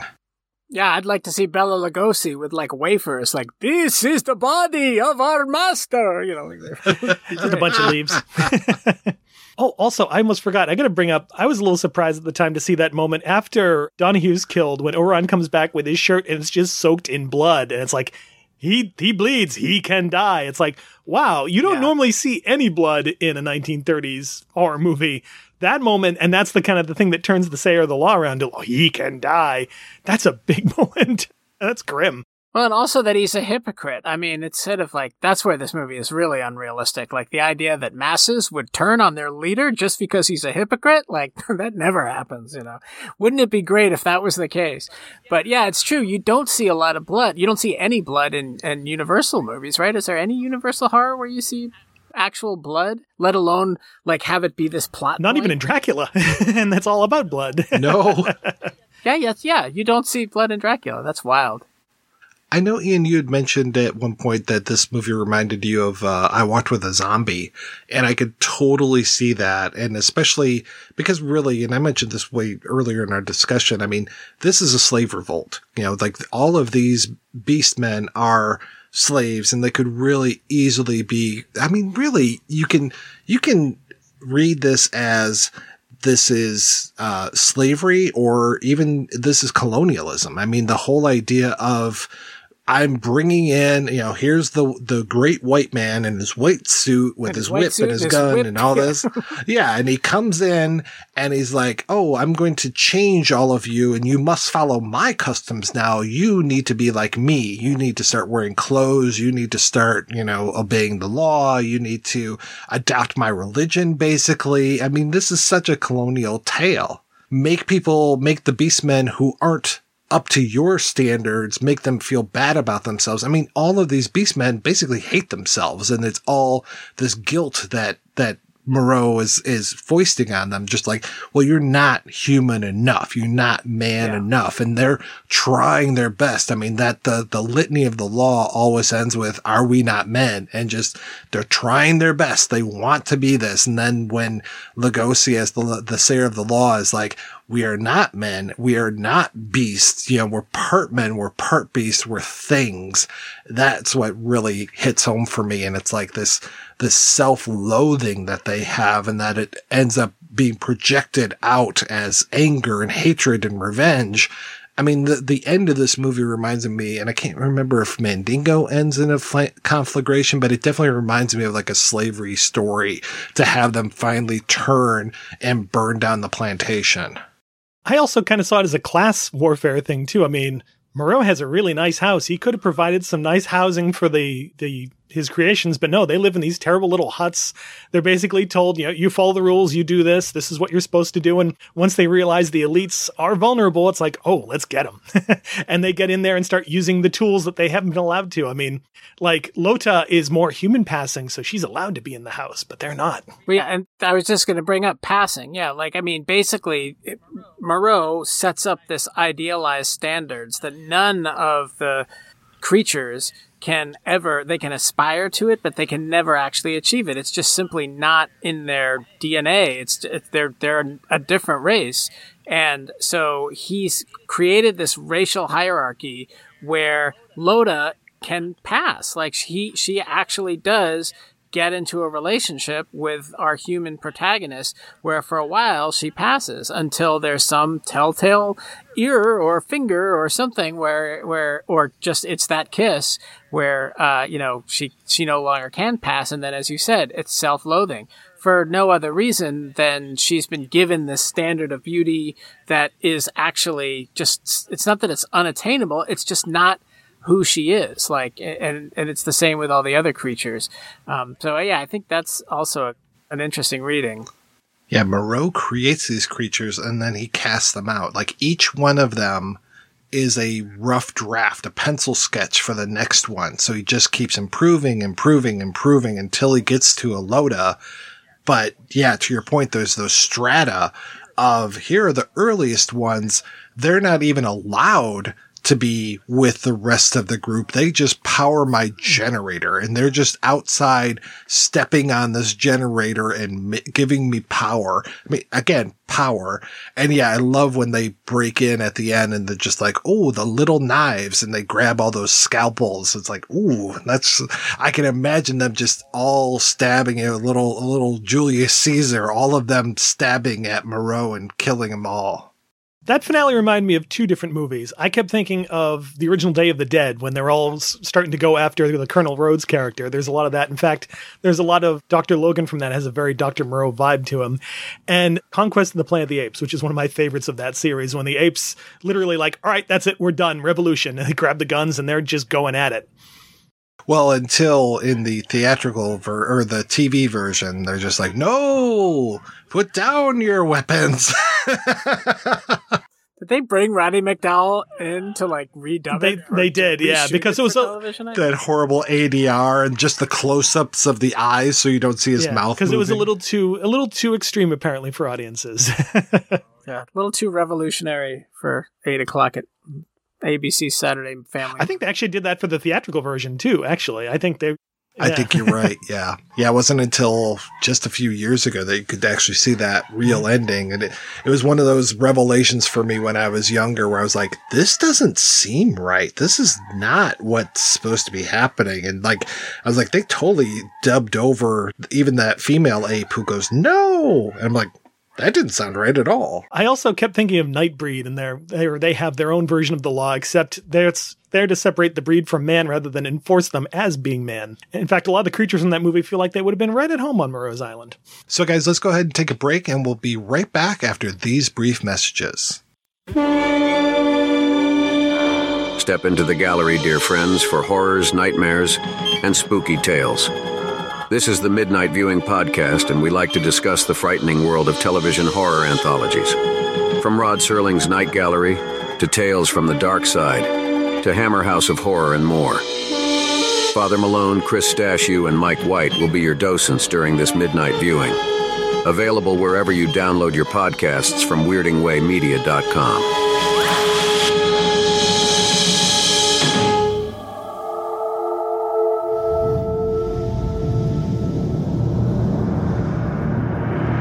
The sixth day, God created man. On the seventh day, he rested.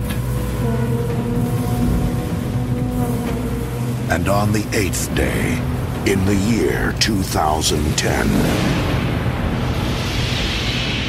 in a remote laboratory, an exiled scientist created something impossible. Unmistakably human, undeniably animal, on the island of Dr. Moreau. I'd like to present my children.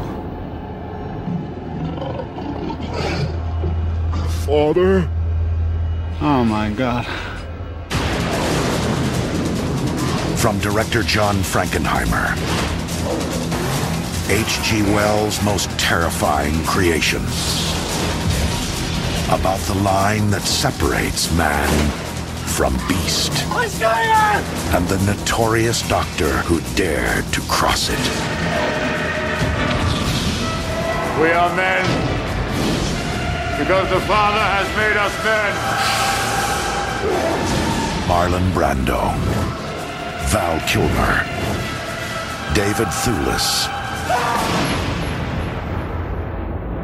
The Island of Dr. Moreau. Directed by John Frankenheimer. All right, we are back, and we're talking about The Island of Lost Souls, and we've mentioned a few times the 77 and 96 version, and the 77, I don't think I'd ever actually watched that until doing the research for this. And I have to say, there are some things that I like. Well, I love Barbara Carrera. I grew up watching Never Say Never Again. Holy I know the shit. Best waters. Oh, she's amazing in that. But to see her in this, I was like, okay, she's no Feruzabal, but yeah, she's pretty good. Is she dubbed? Is it her voice? I wondered if it was her actual voice. It didn't sound like her to me. I mean, if I don't know if she's putting on a thick accent in anything or what, but yeah, her character was a little confusing to me. She's Maria. I guess she's also a panther lady in this. Well, so. That's the thing. It's a real. They cop out in that movie because they never. I think originally the plan was, and even the poster of the movie, one of the posters is that, like Loda, she is one of Moreau's creatures. But there's no reference to the movie as released or as you can watch on DVD where she has any reference to being a beast. She's just like his adopted daughter, essentially, who says, I could never leave the island. I think originally, in fact, on the Blu-ray that I have, there's a bonus feature that just says still from alternate ending. I might even just say alternate ending. And you click it and it's just a still a film frame of her with like red eye makeup or like red eye contact lenses and like, you know, wolf cat teeth in her mouth. Like, so on the boat when they were escaping, when he transforms back into a man, the idea is that she transforms back into the cat lady that she originally was, I guess. But none of that is in the movie and it's too bad. If you look in the movie, the last shot of her, you can see the transformation starting to happen because she has contact lenses in and there's a little bit of makeup. So it's like the first shot of what would have been that transformation. And I know the Marvel Comics adaptation actually has her full on transform and attack him right there in the boat. Yeah, because that's what I was expecting to happen. And when it doesn't happen at the end of the movie, I'm just like, wait, that's it? Like, she's always going to be human now? What about that animal flesh that just keeps coming back? And this is the first time I think we're seeing Moreau turning humans into animals, which just did not make sense to me at all. It's like, oh yeah, no, I can turn animals into humans, and for kicks, I like to turn people into animals. See, as well. I really like that idea because he's like, all right, now I'm going to get firsthand observations from the person turning what it's like, what's happening in their brain. That I think is really fascinating. Well, which is fine. Yeah, I mean, it's a fine idea. It was just an interesting thing that they just switch it up. So I'm like, okay. And Michael York, I thought that his makeup, again, I thought looked really good.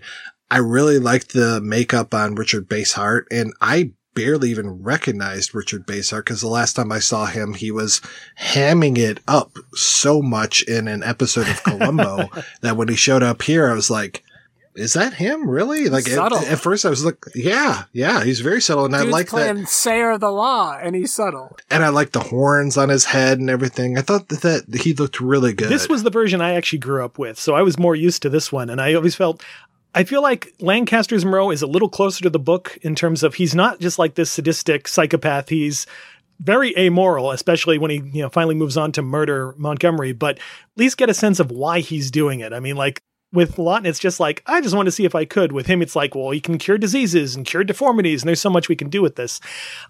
He's very serious. He's very cerebral. Yeah. I will say, after watching Island of Lost Souls, this movie felt very slow to me.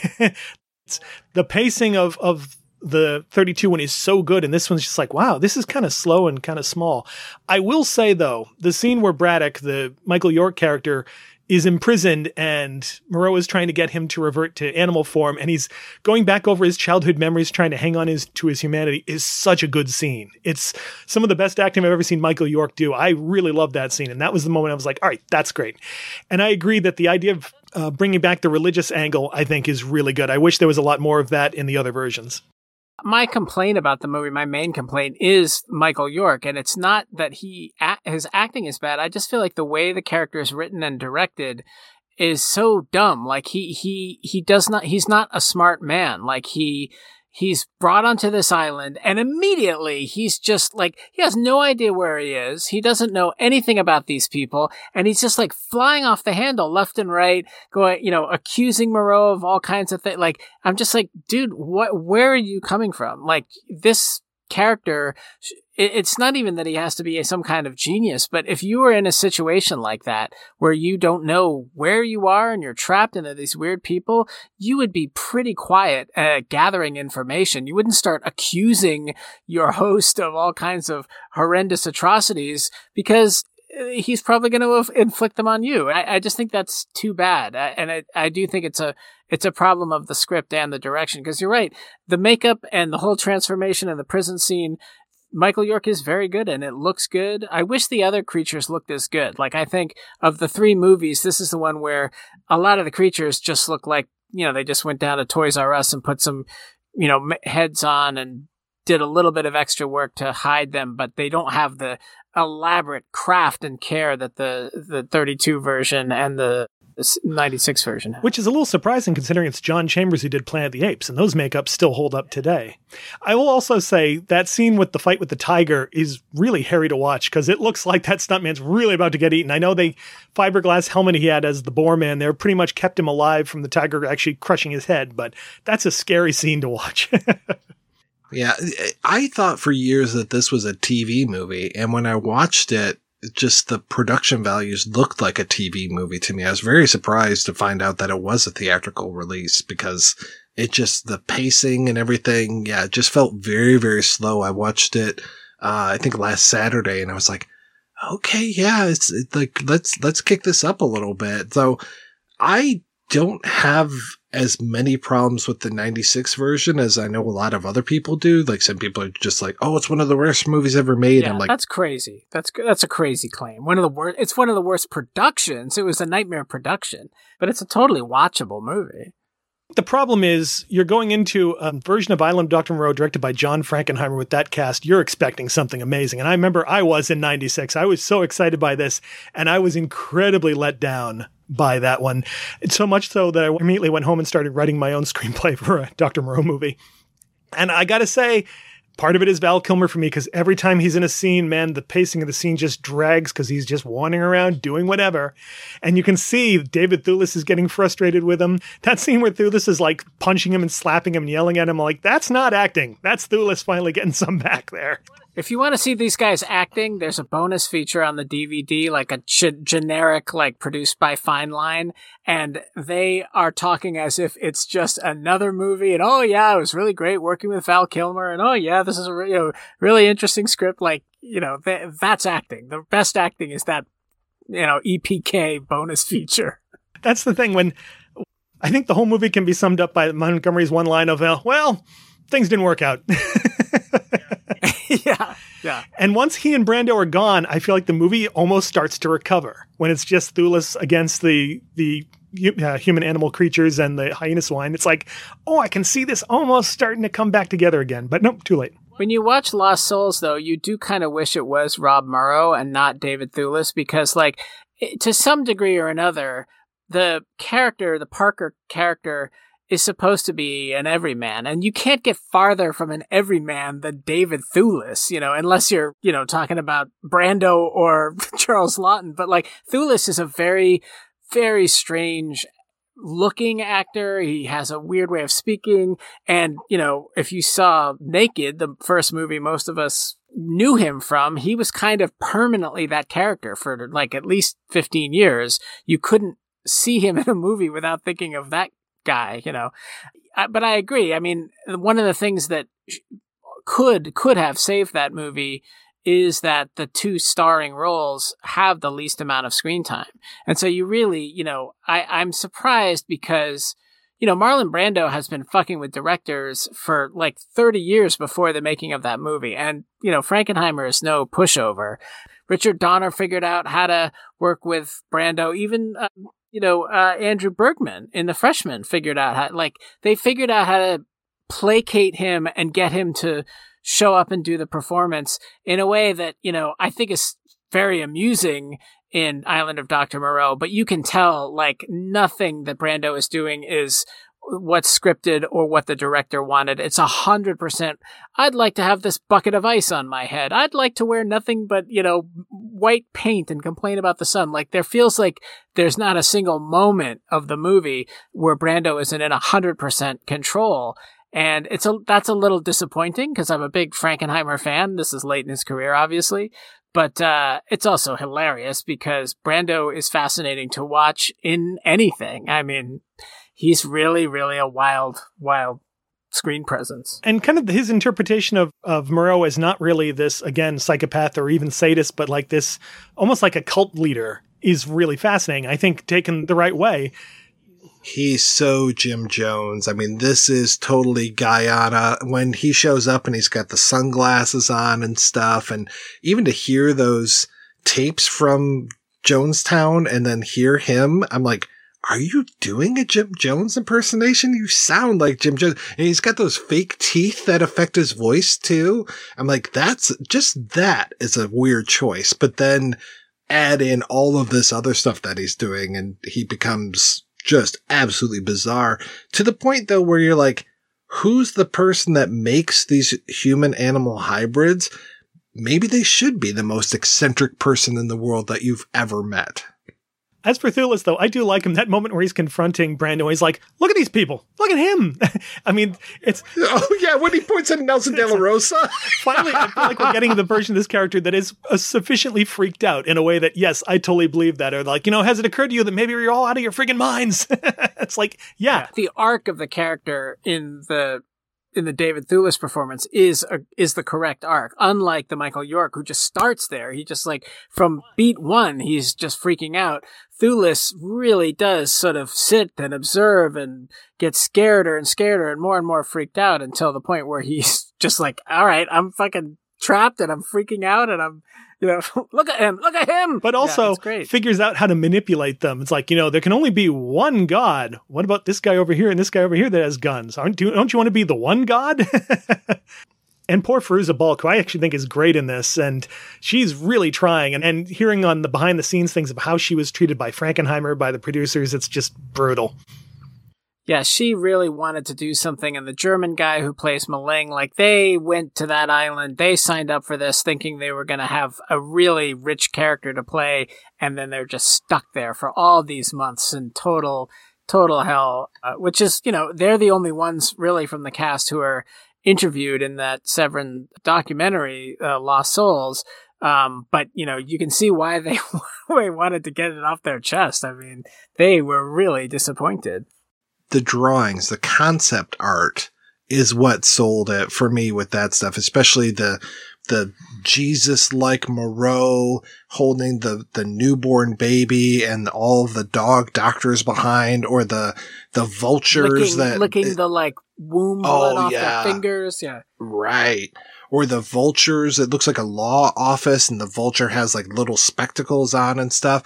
Cause I was like, yeah, take this out into the real world. What happens? Because when you think about it, Jurassic Park is very much a Dr. Moreau story. And I suppose Westworld has to be too, but I feel it's more Jurassic Park because of the science and the creation.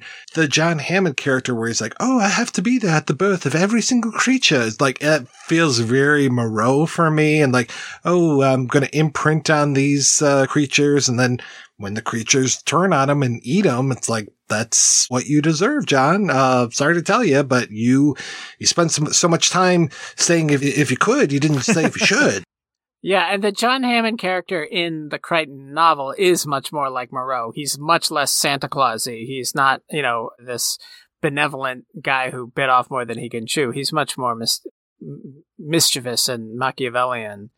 I still feel bad that BD Wong ended up getting saddled with the villain roles in those Jurassic World films, because it's like, I love his character in the first Jurassic Park, and it feels like they did him a disservice. I mean, I love BD Wong, so it's great that he shows up, but he suddenly becomes the mad scientist where he's like, I'll keep making bigger and bigger dinosaurs in order to make money. And I love that money is at the heart of these Jurassic Park movies, but There's no such thing here with these Moreau movies. It's not like, I'm going to make these monsters and then I'm going to open a theme park. You know, I'm going to make these monsters because I can, because I want to feel like it feels to be God, and I want to manipulate these things. And it's like, okay, that's motivation, man. That's real motivation. Speaking of money, it really is a shame that the 96 one didn't stay under the radar with like Jürgen Prochnow as Moreau, like Stanley intended, and been like a $10 million movie, because they probably would have left him alone.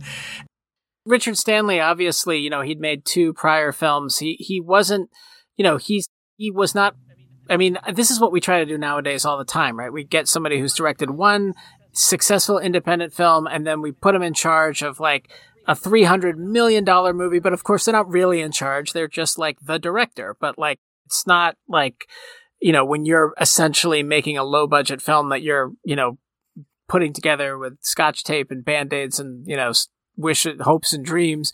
And, you know, you could see, if he could have secured the rights to the novel, a low budget or even a $12 million version of this, as you said, you know, that's who he said he originally wanted, right? Jürgen Prochnow. That would have been, yeah. And still with all the Stan Winston special effects, because I really don't think the budget ballooned because of Stan Winston. It ballooned because of Marlon Brando and Val Kilmer. Absolutely. You still could have made that low budget movie with all those designs, with, you know, Ron Perlman's ram horn, and he's blind, like Sarah the Law Can't See. And the Hyena Man is like an incredible design, and I don't know who that actor is, but it's a really amazing. Or Tamira Morrison as Zezalo. He's terrific. He's really scary. Oh yeah, yeah. Oh yeah. When he licks his fingers after he puts the rabbit down, I mean, just that little movement, I'm just like, oh, that's great, man. And this Montgomery feels a little closer to the Montgomery for me of the book, as far as him not being able to break himself of eating meat, and just like that his dog, quote unquote, ends up tasting blood, and it's like, oh, that wasn't good, and you shouldn't have done that. I mean, he's not a dick in the book. The Montgomery is not that, but I like some of the things that not necessarily that Val Kilmer's doing, but that the character is doing, if that makes any sense. Cause I think some of the choices that Kilmer was doing, cause I remember reading, I think it was in Entertainment Weekly before the movie came out, they were signaling that there were some problems with this film, and they were talking about how Val Kilmer would constantly impersonate Marlon Brando. And then there's that moment in the movie where they bring him out on the palanquin and stuff, and he's got the white face makeup and he's got the red cross on his forehead, and he's totally doing a Brando impersonation. And I was like, well, that would be okay if he now wants to become Dr. Moreau, but he doesn't, it doesn't seem like he has any sort of motivation at all. Like you said, he just wants to kind of get high and have fun. That's the thing. His relationship with Moreau in this version is so unclear. It's like sometimes it seems like he's at odds with him, like he's trying to undermine him with the creatures. Sometimes it seems like he's right in with the program. It really feels like the script is lurching from scene to scene without any real direction where all this is going, which it sounds like was the case when they made it.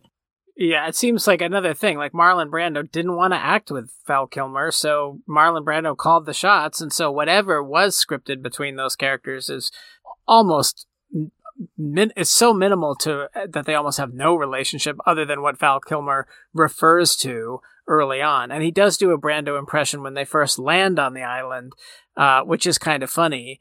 But it makes more sense that he does that than dressing up like Moreau, which, you know, I guess is supposed to be the beginning of his descent into madness, but he doesn't have that far to descend. He's already sleeping with the pig ladies and, you know, taking the same medication, you know, he's got the medications full of like shrooms and acid and, you know, in some kind of horse tranquilizer that also is supposed to keep the flesh from pulling back. And he's eating that too, even though he's not a beast person. Like the guy's pretty gone.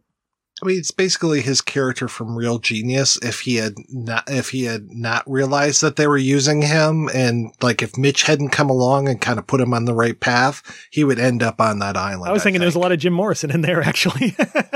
I think there's less Chris Knight and more Jim Morrison. Like Jim Morrison the distance from Jim Morrison to that Montgomery is a small trip. And it kills me because it's not like these actors were doing this because they had a strong emotional connection to, I want to do this with the character. They were just doing it for ego and to mess with people. And as a result, destroyed what could have been a great project. And I'll admit, these days, it's kind of tough to feel sympathetic for Richard Stanley, given all the allegations. But I will admit, he was an amazing filmmaker at the time. Like, I loved his Color Out of Space. I loved Hardware. Despite it being hacked to pieces, I really liked Dust Devil. And I imagine this movie, if he had made it the way it was supposed to have been made, would have been probably pretty amazing. Yeah, possibly. I mean, I never felt that sympathetic for him just because I feel, I don't know, I'm an anti-auteurist myself, so I feel like people think that like the number one job of a director is to have a vision, and visions are like opinions and assholes, you know, like the job of a director is to do all the things that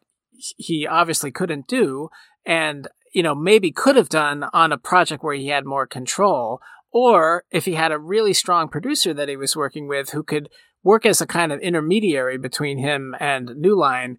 But, you know, it doesn't seem like he had that kind of relationship with anybody either, certainly not with Ed Pressman. So it's like, I've always felt like, yeah, you know, once you cast Marlon Brando, if you're not up, I mean, if you don't know what you're getting into, then you're an idiot, because he's literally got a 30-year track record of fucking with every single director he's ever worked with. But one of the things that's interesting is Richard Stanley in the documentary does talk about how he feels like he was able to win Brando over, and maybe that's wishful thinking, maybe not, because Brando might have really liked him. And if Brando's daughter hadn't committed suicide and Brando really was allying with him in order to fuck with everybody else, he might have been able to stay on the picture and made a picture that was much closer to what he wanted to make, because actually working with the director would have been Brando's way of screwing with everybody else. I mean, I don't want to disparage Richard Stanley's religious views, but just all the hoodoo voodoo stuff with the magic, I was just like, oh, for fuck's sake, you sound like you're 12 years old when you talk like that. Because otherwise, he sounds super intelligent, and he was, you know, given the whole background about Conrad and Wells, and just like, you know, his ideas all sounded very, very interesting. And then he's just like, well, then I went to this magic man, and he put a curse on him, and then I got the directing gig back. And I'm like, What the fuck is your problem, dude? I just want to be like, magic unraveled, and everything every spell he did came undone. No, he got a flesh-eating virus. Yeah, he wrote a really good adaptation. I think. I mean, I think the adaptation, you know, updating it to modern day, present day, and all the stuff that he does in the screenplay is really intelligent. It is good. I mean, I think it's a really good take. Not that much of it survives into the movie, but a fair amount of it does. I'd love to find a copy of his screenplay before it was messed with. I'd be really curious to read that and see what it's like, because I bet it'd be pretty fascinating. I mean, I found a version that's out on the Dropbox, so if you want to grab that. I read that, and I thought it was good. So, yeah, I didn't realize how many versions of this there were. I, of course, started watching some other stuff. I mean, of course, talking about the 96 version for just another second. You can't watch the 96 version now and not think about Dr. Evil and Mini-Me, or moreover, the what is his name? Dr. Mephisto from South Park and his Mini-Me, and just the whole NAMBLA connection, the North American Marlon Brando Lookalike Association. I love when they brought those two characters onto South Park. I was just like, oh, for fuck's sake, guys, this is hilarious. I love it. When he was trying to mate the pot-bellied pig with the elephant, so you get a pot-bellied elephant. That was amazing. But I went through and I was watching a bunch of other stuff. And this was my first time I ever watched Freakazoid, the Warner Brothers cartoon. That had an amazing play on Dr. Moreau. I watched the Island of Dr. Hibbert from Treehouse of Horrors too. 13, yeah. I think it was. I got to wonder this. Homer turning into a walrus and Marge being a cat. My wife and I have been wondering for years if that's a reference to Meet the Feebles, where that you have the couple that's a walrus and a cat. I'm like, I wonder if that's a little nod to that. Oh, interesting. I wouldn't be surprised. It's a deep cut. Yeah. Yeah. When I saw the walrus, and then I saw walrus also in the, the 21 version that you sent us. I was just like, okay, Kevin Smith. I wondered that too, actually. And as I'm watching all of these too, I'm just like, holy fuck, Freaked. Alex Winter's Freaked is very much, it's that thing of Michael York going from human to animal, but it's, you know, Eliza C. Scuggs turning all of these poor people into freaks and, you know, bringing out their inner personality through, you know, what the goop does to them. I was like, oh, okay. Yeah. That's a Moreau story as well. But yeah, that, 21 version was fascinating to see. I don't know if that's the best version, the one that we watched out on YouTube, because I was really getting mad at the way that whoever colorized it. First off, it's colorized. Second off, there's music to it, which was pretty good, except at the end when they were using the cue that is used more in The Shining. So I'm just like, can't disassociate. But third off, it was the intertitles, and that it was leaving up the German, and then it would switch to English, and then it would switch back to German. But then a lot of times I didn't see any English. It was just German. I was like, oh, give me a good version of this, please. I want to see this. I wouldn't have sent the colorized version, but it was the only one I could find that had intertitles at all. So it was fascinating. Again, it almost feels like a lot of the Moreau stuff is kind of pushed to the side in favor of this romantic triangle with this guy trying to find his wife with his best friend, and they find her, and then he's like, oh, forget my current wife. It's my old wife again. Yay. Yeah, I was having a little bit of a hard time keeping up with it at times. I was just like, who is this guy now? And like the one African-American gentleman that shows up, and he's in the full tuxedo with the top hat. I was like, okay. He reminded me of that famous picture of the guy who's got like 3 oranges in his mouth for some reason. Do you know who I'm talking about? I do, yeah. I had trouble with that because I was like, is this really progressive? Because there's this moment where he's like, there's like 4 of us, 3 white people and me, and we have 3 guns, and there's this native here. Forget the white people. I'm living with the native. Bye. And he just leaves them for most of the movie. And I'm like, cool. I kind of like that. But then he's pretty much a stereotypical black comic relief character for the rest of the movie, unfortunately. Although he does get to kill one of the main creatures, which I thought was kind of cool. And I kept talking about how cool it was that there was an Asian character in the 32 version. And here we are all these years before in Germany. And one of the main characters is an Asian actor, who's basically, I guess he would kind of be the Montgomery. He's basically the Moreau type character's right-hand man, but rather than carrying a whip and beating the animals or the beast people, he's more in the lab with him. I love that he's the one that turns the tables at the end of the series and ruins the big experiment. And instead of being alcoholic, he has morphine, right? Or something like that. But yeah, I thought that was kind of an interesting turn. And I like this idea that there's an implication he's just as responsible for this work as the Moreau character is, but the Moreau character doesn't want to share the credit. So he's trying to blackmail him using his drug habit into giving away all that credit. And some of the staging of stuff, like the big hot on fire at the end, that was a really great scene. That was really well done. I'm not doing my due diligence. I should say that I just won't keep saying the 1921 version. It was called The Island of the Lost. So if people want to look for it, it is out on YouTube in this weird version. But yeah, so 1921 silent version. And yeah, that I was so glad that you found that. And I wish that I could find that 1913 one, too, which I really wasn't even aware of until just recently. And I was like, oh, wow. Because I knew that obviously the Moreau story has been told and retold officially and unofficially quite a bit, because it was like a little cottage industry over in the Philippines with some of the Filipino exploitation films to do the Moreau story. I think, is it Eddie Romero? I think he did it twice, right? Produced one and directed one. Yeah. Okay. That's what, right. Terror is a Man. And then the Twilight People. And there was like 13 years between them, which was wild as well to realize just how long his career was, and that he was able to be involved in 2 different ripoffs of Moreau within a 3-decade period. And managed to cast blocks of wood as the leads in both movies. Because, man, that Richard Dare guy in Terror is a Man, where he's just like smiling at the most inappropriate times and like, oh, you're traumatized. That's great. Here, let's hang out with me. Well, at least Pam Grier and Eddie Garcia are in the second one. Pam Grier is great. She's the best thing in the movie, definitely. That and Batman, or Man-Bat, whatever you want to call him. the Batman hybrid that just can't really fly very well. It was interesting, again, in both those that, I mean, you have the Moreau thing, but to some degree, it's kind of tucked to the side in Twilight People, where it's mostly just sort of this weird chase movie by the second half. And Terrorism Man, it's only one creature, but I'll admit some of the ways the film was shot and the way they staged the story of that creature, I thought was actually kind of interesting. I wish the acting was better because the rest of it in terms of production value, I thought was quite good. So many of the ripoffs, the sort of unofficial remakes, are about one creature. You know, I mean, in some ways, that's how they get away from the Moreau-ness of it. It's like it's a single experiment that this guy is working on, and you know that does kind of bring it into a different genre. And usually, you know, it doesn't have to be on an island. You know, it's there's all kinds of ways of taking some of the concepts that Wells created and you know just applying them to any type of science fiction monster movie. I had forgotten about Spy Kids 2. Yep. Yes, I do watch the Spy Kids movies occasionally.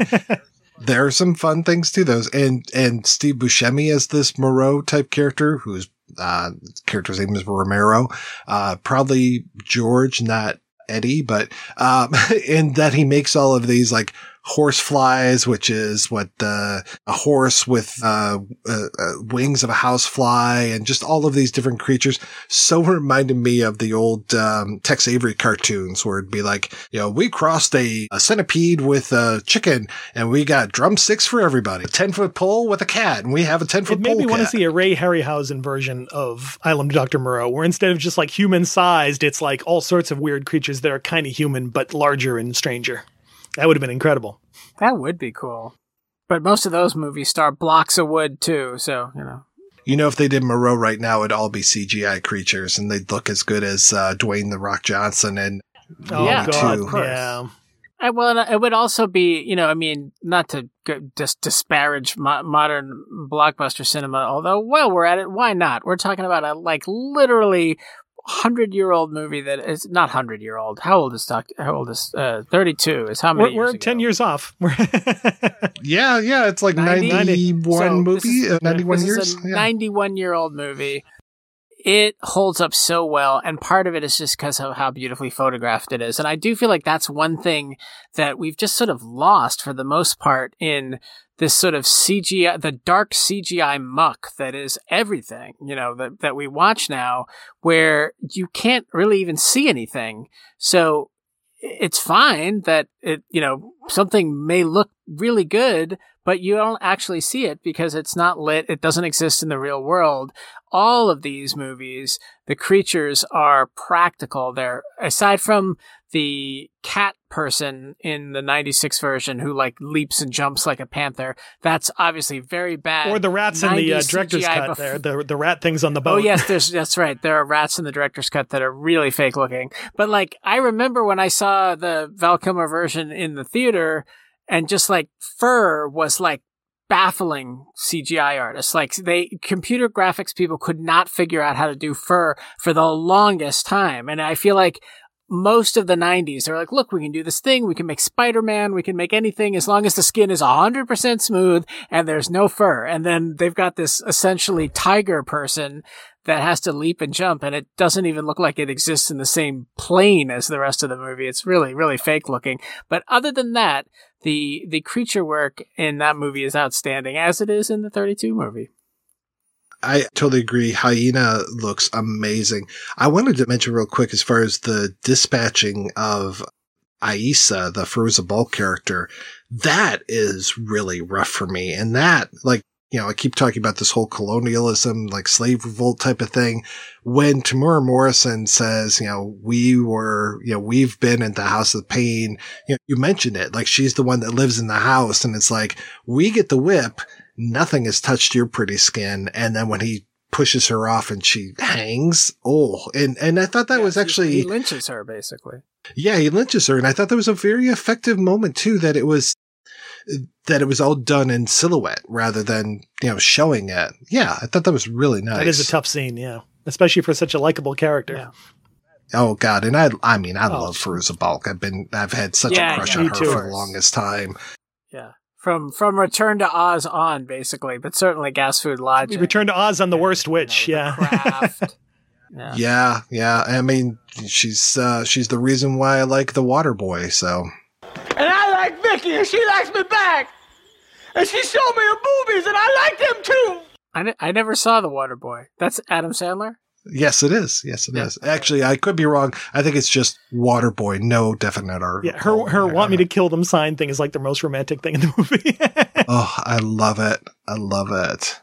Yeah, no, I wonder if she was unwilling to do the death scene, and that's why they staged it that way, or if it was actually like an artistic touch on Frankenheimer's part. But either way, I think it works. I think it actually works a lot better than the scene you were talking about earlier where, you know, David Thewlis is like convincing the hyena man, like, there can only be one god. Like, it's like, this is all happening. Like, you're on a cliff above fire at gunpoint. Like, this guy's really fast on his feet. It's not that eloquent a scene. The scene where he says all the stuff to her about how she's like essentially the house slave and he's like living in a cave in his own filth and everything like that. That's a really poignant and well scripted scene. It I can't remember now if it comes from the Richard Stanley version, but it's great. It's very, very eloquently written, and it gets you. And Firuza Balk has done a good enough job in this role that she hated doing, obviously, to really make you feel for her character. There was one other article that I just wanted to mention really briefly, which was a great piece talking about how there are several female authors that have taken Moreau from the screen and taken them back to text and have written several, I think they were all YA novels. And it was usually like Moreau had children before he left England. I think two of them at least were like that. And there was one where he just had one child. There was one where he had five children, and they're all girls. They're all women characters. And then the way that these women authors are able to kind of reclaim this character or claim this character and you know, really experience. It's basically the Panther Woman, because at least in one of these, it ends up that she is a human animal hybrid and that she was his perfect experiment and she can feel all these things that nobody else can feel. And you find out that it's because she is this hybrid, but it's interesting that we're really taking the character who didn't exist in the Wells novel, and even some of the things in these YA novels are just in the movies, but they're bringing them into these books. Yeah, I thought that was really fascinating. I thought it was a very interesting article. I was glad to find fortunately, there's no lack of articles when it comes to people pontificating about Island of Dr. Moreau or any of these movies. Well, and we're contributing to it. There you go. Now. Yeah, we've been doing 2 hours of pontificating, but I have to say it's a worthy movie of that. I mean, as you said, there's so many ways to read this movie. Most of them feel intentional, you know, and obviously the source material you can read over and over again and get something new out of it every time. And it's also just a damn good adventure story. That's one of the reasons I wonder if my dad read it to me as a kid, as a little kid, because the whole early chapters are so atmospheric. It's a very cinematic book, and you're right there from the very beginning. And certainly when he gets to the island, there's detail, but it's not bogged down with detail. It's just enough to really illustrate for you this world that Wells creates in what is essentially a fairly slim novel. You know, like, it's not like it's Moby Dick or anything. This is almost a novella. And, but boy, is it a very evocative book. And some dodgy science aside, it is one that really just updates very well. I mean, when it came to the 90s, everyone's like, well, genetic manipulation and gene splicing, of course you have to do the story again. And now we're moving into, you know, concerns about AI and everything and where technology is going. It's one of those ones that's sort of evergreen. You can always find something else to kind of attach to it or to use it as a metaphor for. Wells always in like The Time Machine and, you know, in almost all of his stories, like, it doesn't get bogged down in how the technology works. You do sort of just take it as read, you know, and except for, I think one of the articles you sent us, like, was talking about how Island of Dr. Moreau is actually the outlier, because all of his other films, even all of his other novels, even First Men in the Moon, all take place in these very familiar locations. They're all in these living rooms and country houses, and they're not often space or underwater or on some mysterious island, except for this one. All right, guys, we're going to take another break and play preview for next week's show. Tu vois, généralement, au début de mois, je me paye un petit facture. Hein? Je me lève le matin et je prends un matinée pour récolter les pensions. Ce qui me permet, par la même occasion, tu vois, de repérer les vieux qui ont de l'argent. Hein? J'évite par-dessus tout, c'est les jeunes couples qui commencent, parce que ça pue la pauvreté.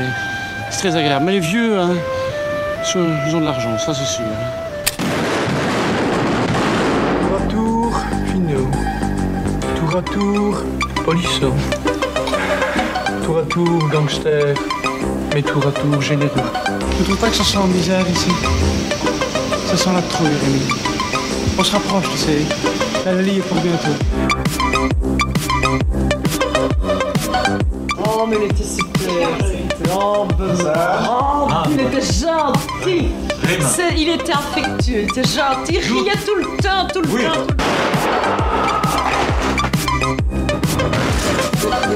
Rémi, ça ne me rappelle rien, ça. Le vieux fusil. Philippe Doré. Bon film. Elle en est temps, quand tu vois le feu. On n'a pas tout fait. J'avais complètement oublié celui-là. Allez, quoi, avec moi. Cinéma. Cinéma. Quel que soit le montant que tu me demanderas, Rémi, toujours, je dis bien toujours, Benoît est pour moi. Toi, ici, c'est... Et je ne sais pas si tu sais...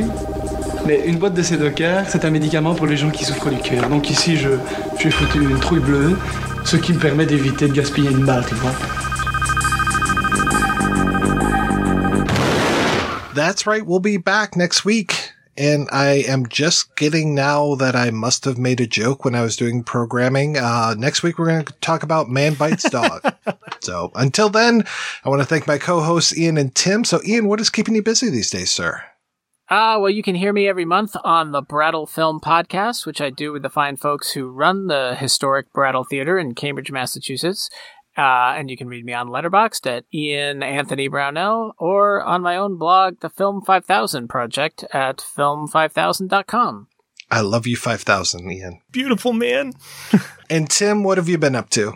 Well, my wife, Agatha, and I have a movie podcast at CinemaSpection. You can find us at www.cinemaspection.com, where I torment her by making her watch all sorts of weird movies that she doesn't want to, and she throws strange stuff at me as well. We've been on a bit of a break, but we're coming back with some Halloween episodes on Cabinet of Dr. Caligari and Dawn of the Dead, which I'm very excited about because that's one of my favorites. Well, thank you so much, guys, for being on the show. Thanks to everybody for listening. If you want to hear more of me shooting off my mouth, check out some of the other shows that I work on. They are all available at WeirdingWayMedia.com. Thanks especially to our Patreon community. If you want to join the community, visit patreon.com/projection booth. Every donation we get helps the Projection Booth and Dr. Moreau take over the world.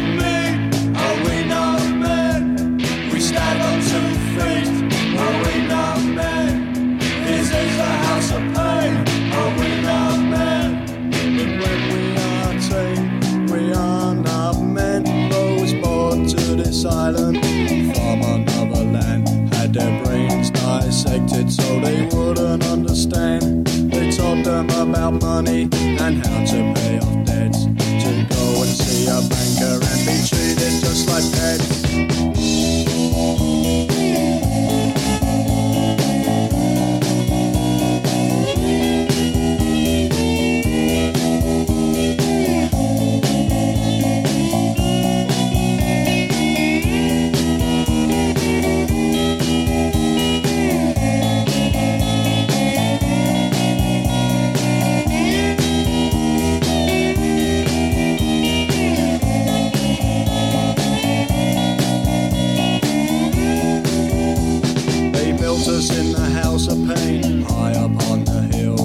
Sometimes things go wrong, so they're experimenting still.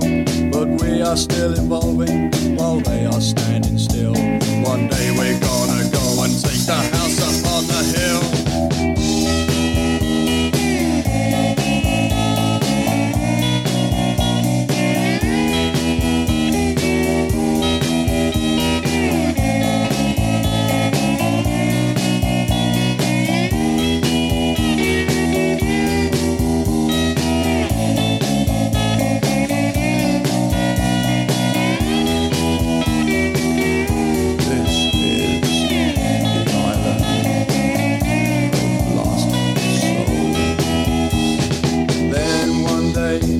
they pushed too hard. The day of reckoning came. All the mutants on the island finally found their brains. And we are to not tomorrow into the House of Pain. We don't need meat, or we're not men. We stand on 2 feet, or we're not men.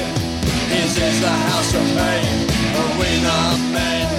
But when we are tamed, we are not men. We don't need meat, or we're not men. We stand on 2 feet, or we're not men. This is the House of Pain, or we're not men. But when we are tamed, we are not men. We don't need meat, or we're not men. We stand on 2 feet, or we're not men. This is the House of Pain, oh we're not men, but now we're not saved, so we